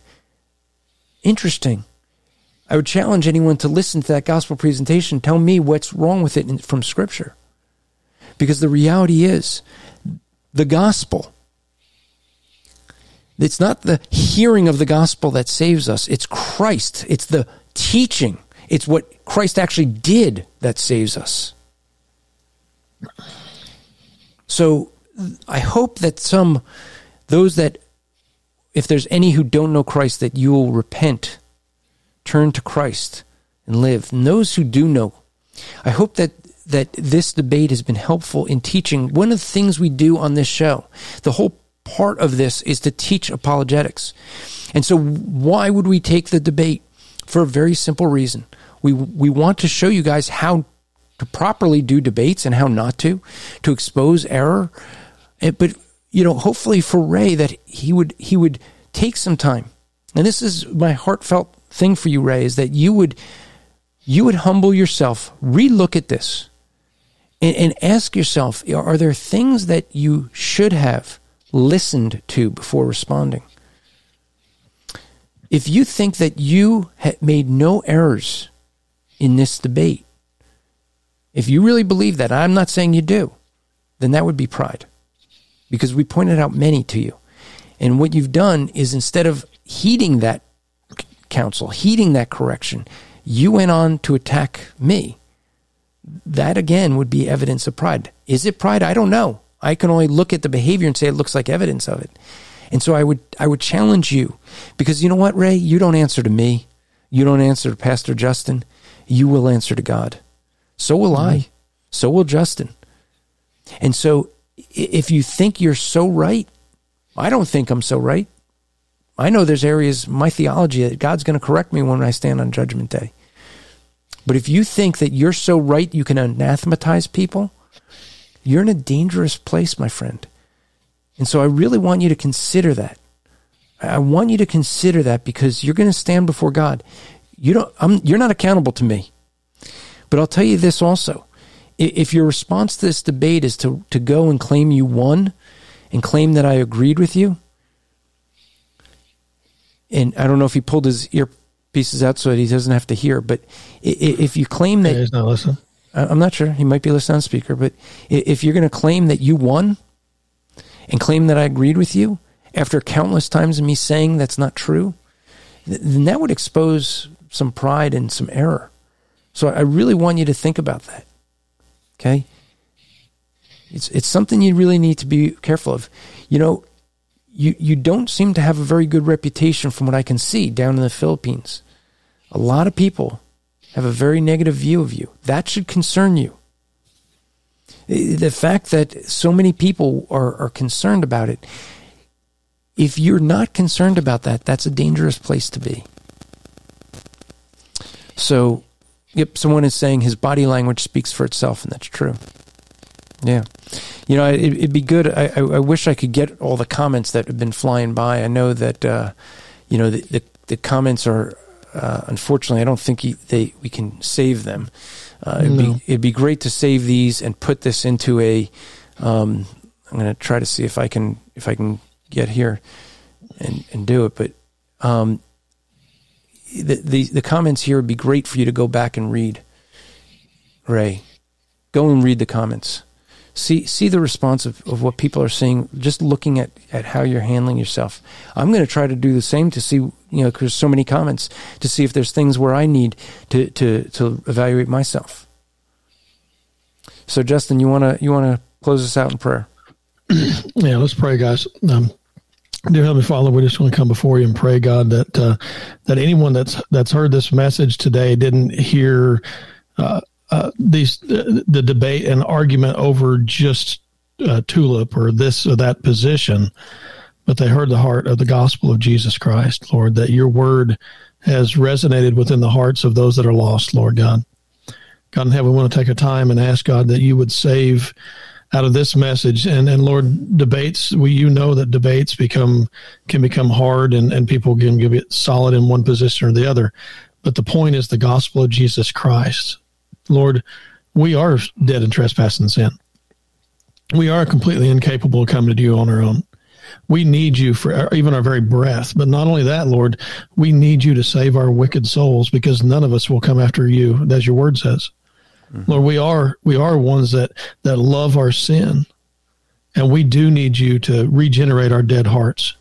And God, we would ask, Lord, that you would do that for this, someone tonight that they may hear this message in the Philippines, Lord, that they may hear the message that they haven't maybe heard, maybe maybe in, in, Uganda or maybe in, in Russia or maybe here in America, or maybe my my family, maybe Andrew's family, maybe Rey or his family would hear this message and they would come to repentance. They would come to Christ because you're worthy.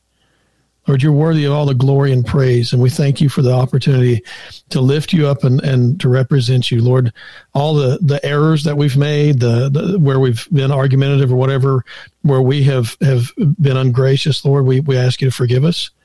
And during this time, Lord, we ask you to, to let that not light on the ears of the, the people that hear this message, Lord, that, that they will hear the humble hearts of those that want to glorify you. And may your name be praised in Jesus' name. Amen. Amen.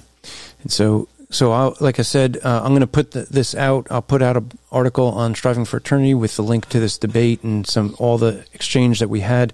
One of the reasons I'm going to do that, folks, is so that you can see in the exchange, you'll see how uh, you could just see the character of Rey, where he kept saying that I was making excuses as if I was trying to get out of the debate. You'll see where I said over and over again, "I'm doing. We are doing this debate with or without him. We, you know, I'm not trying. He ca- called me a coward.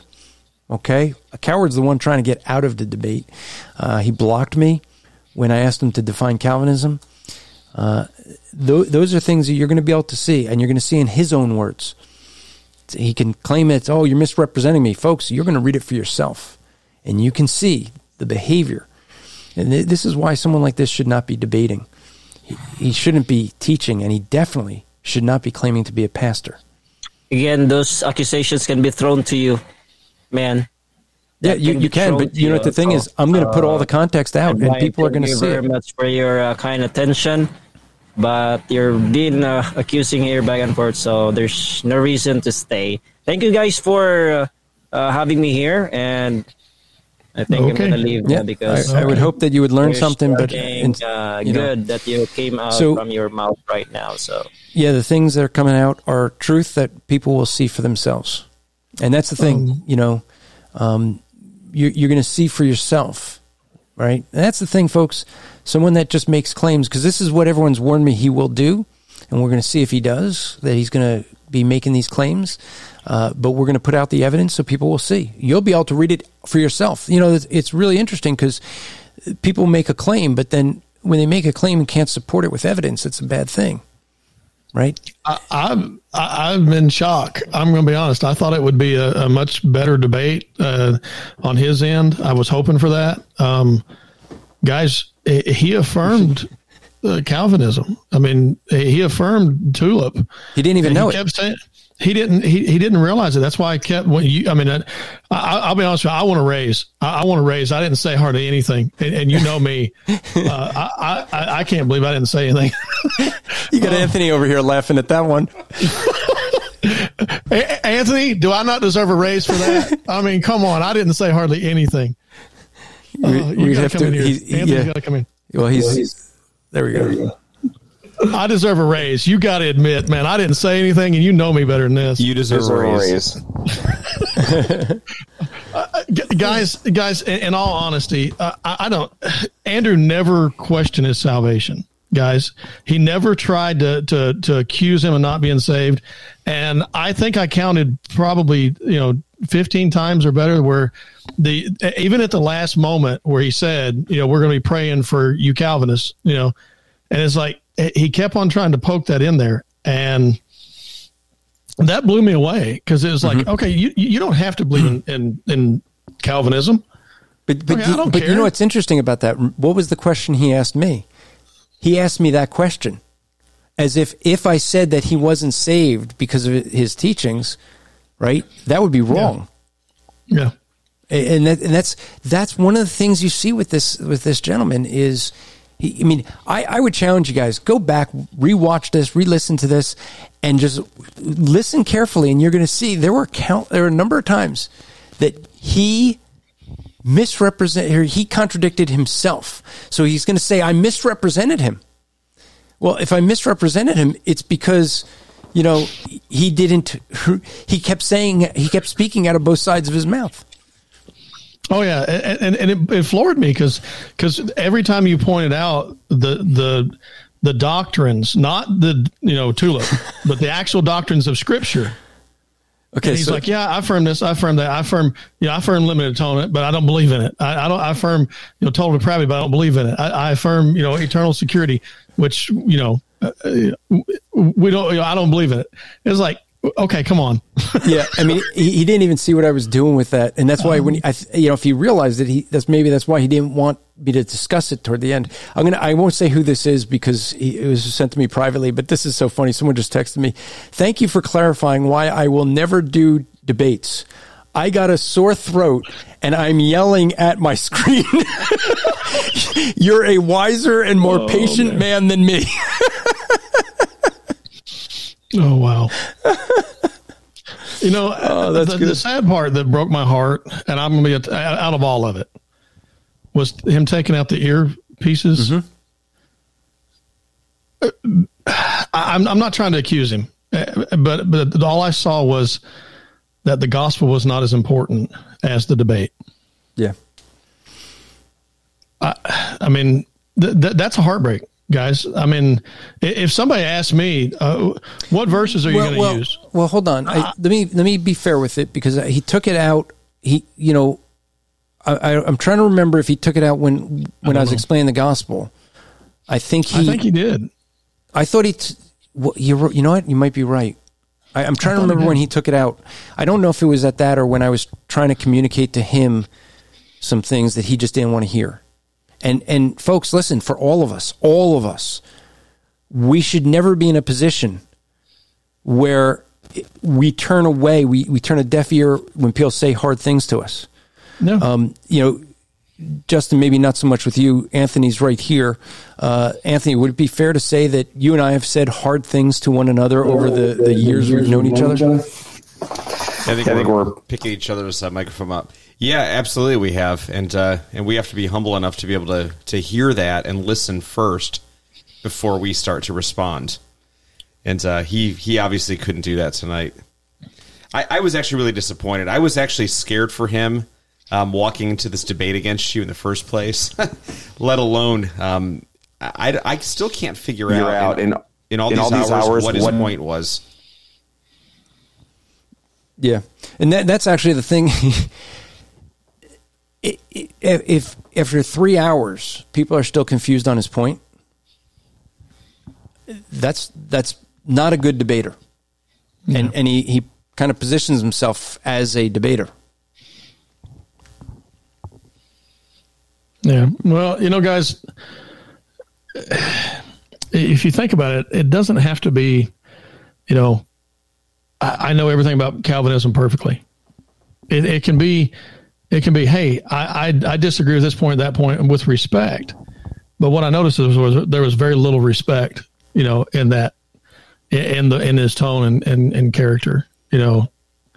So, anyway, I don't know if you guys have anything else or not. Anthony, you've been sitting here quiet, quiet no less. Yes. Yeah, well, well, I would say that um, usually when people argue against Calvinism, they're emotional arguments, and there's not much substance to them. And and we saw that tonight. It was it was pretty classic what he did. I just the thing I, I couldn't understand is why he kept going back to the evangelism piece.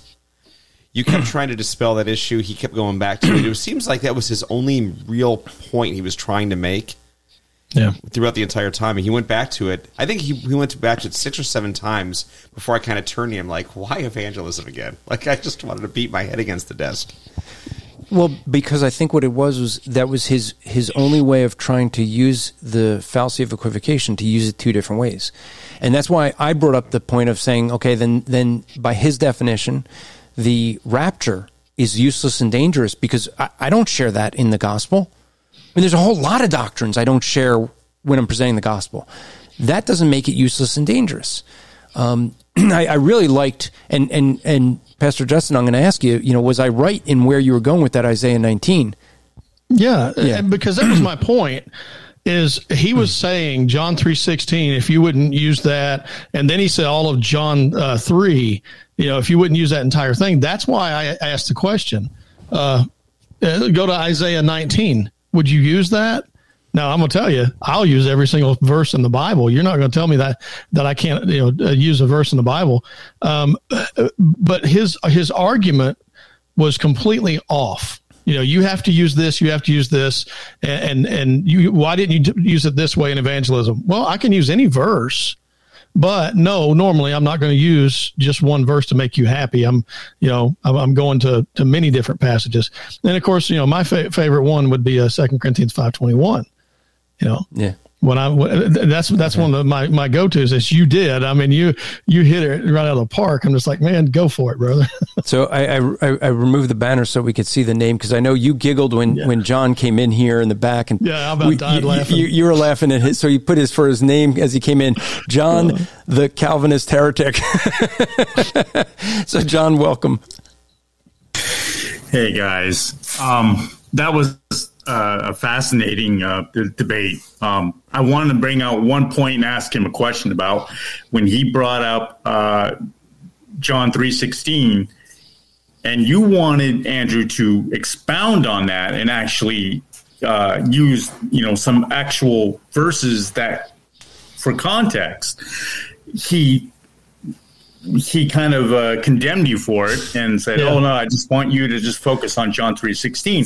But later on, when I think he was trying, or when you mentioned something about Ephesians or Philippians, I can't remember, and then he wanted to go ahead and actually continue on with other verses with that particular verse it turned out that he wanted to use something in context.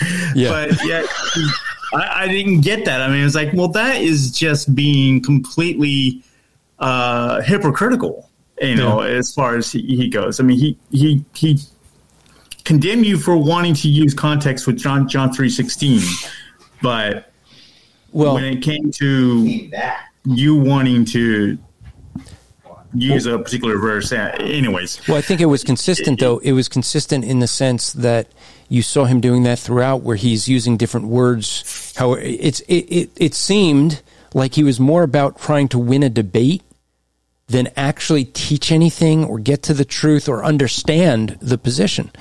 Because yeah. what was exposed is that he doesn't know Calvinism. Yeah. He, he really doesn't understand no. the teachings of it.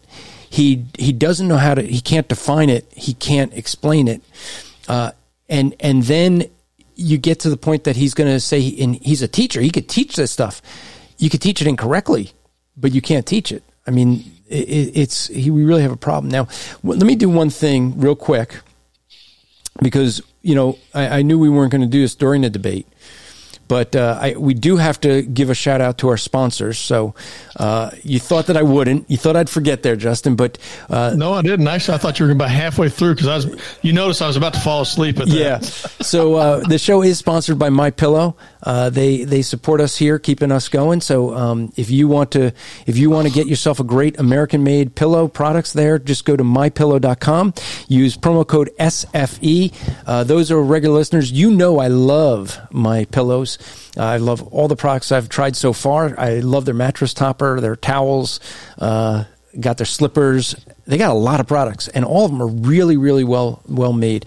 Uh, if you go to uh, mypillow.com, use promo code SFE, you can get their pillows the lowest price ever, forty dollars off uh, for their premium pillow. You can also call 1-800-873-0176. That's 800 873 0176. So My Pillow is one of the supporters. If you want to support us directly, you can go to strivingforeternity.org slash support.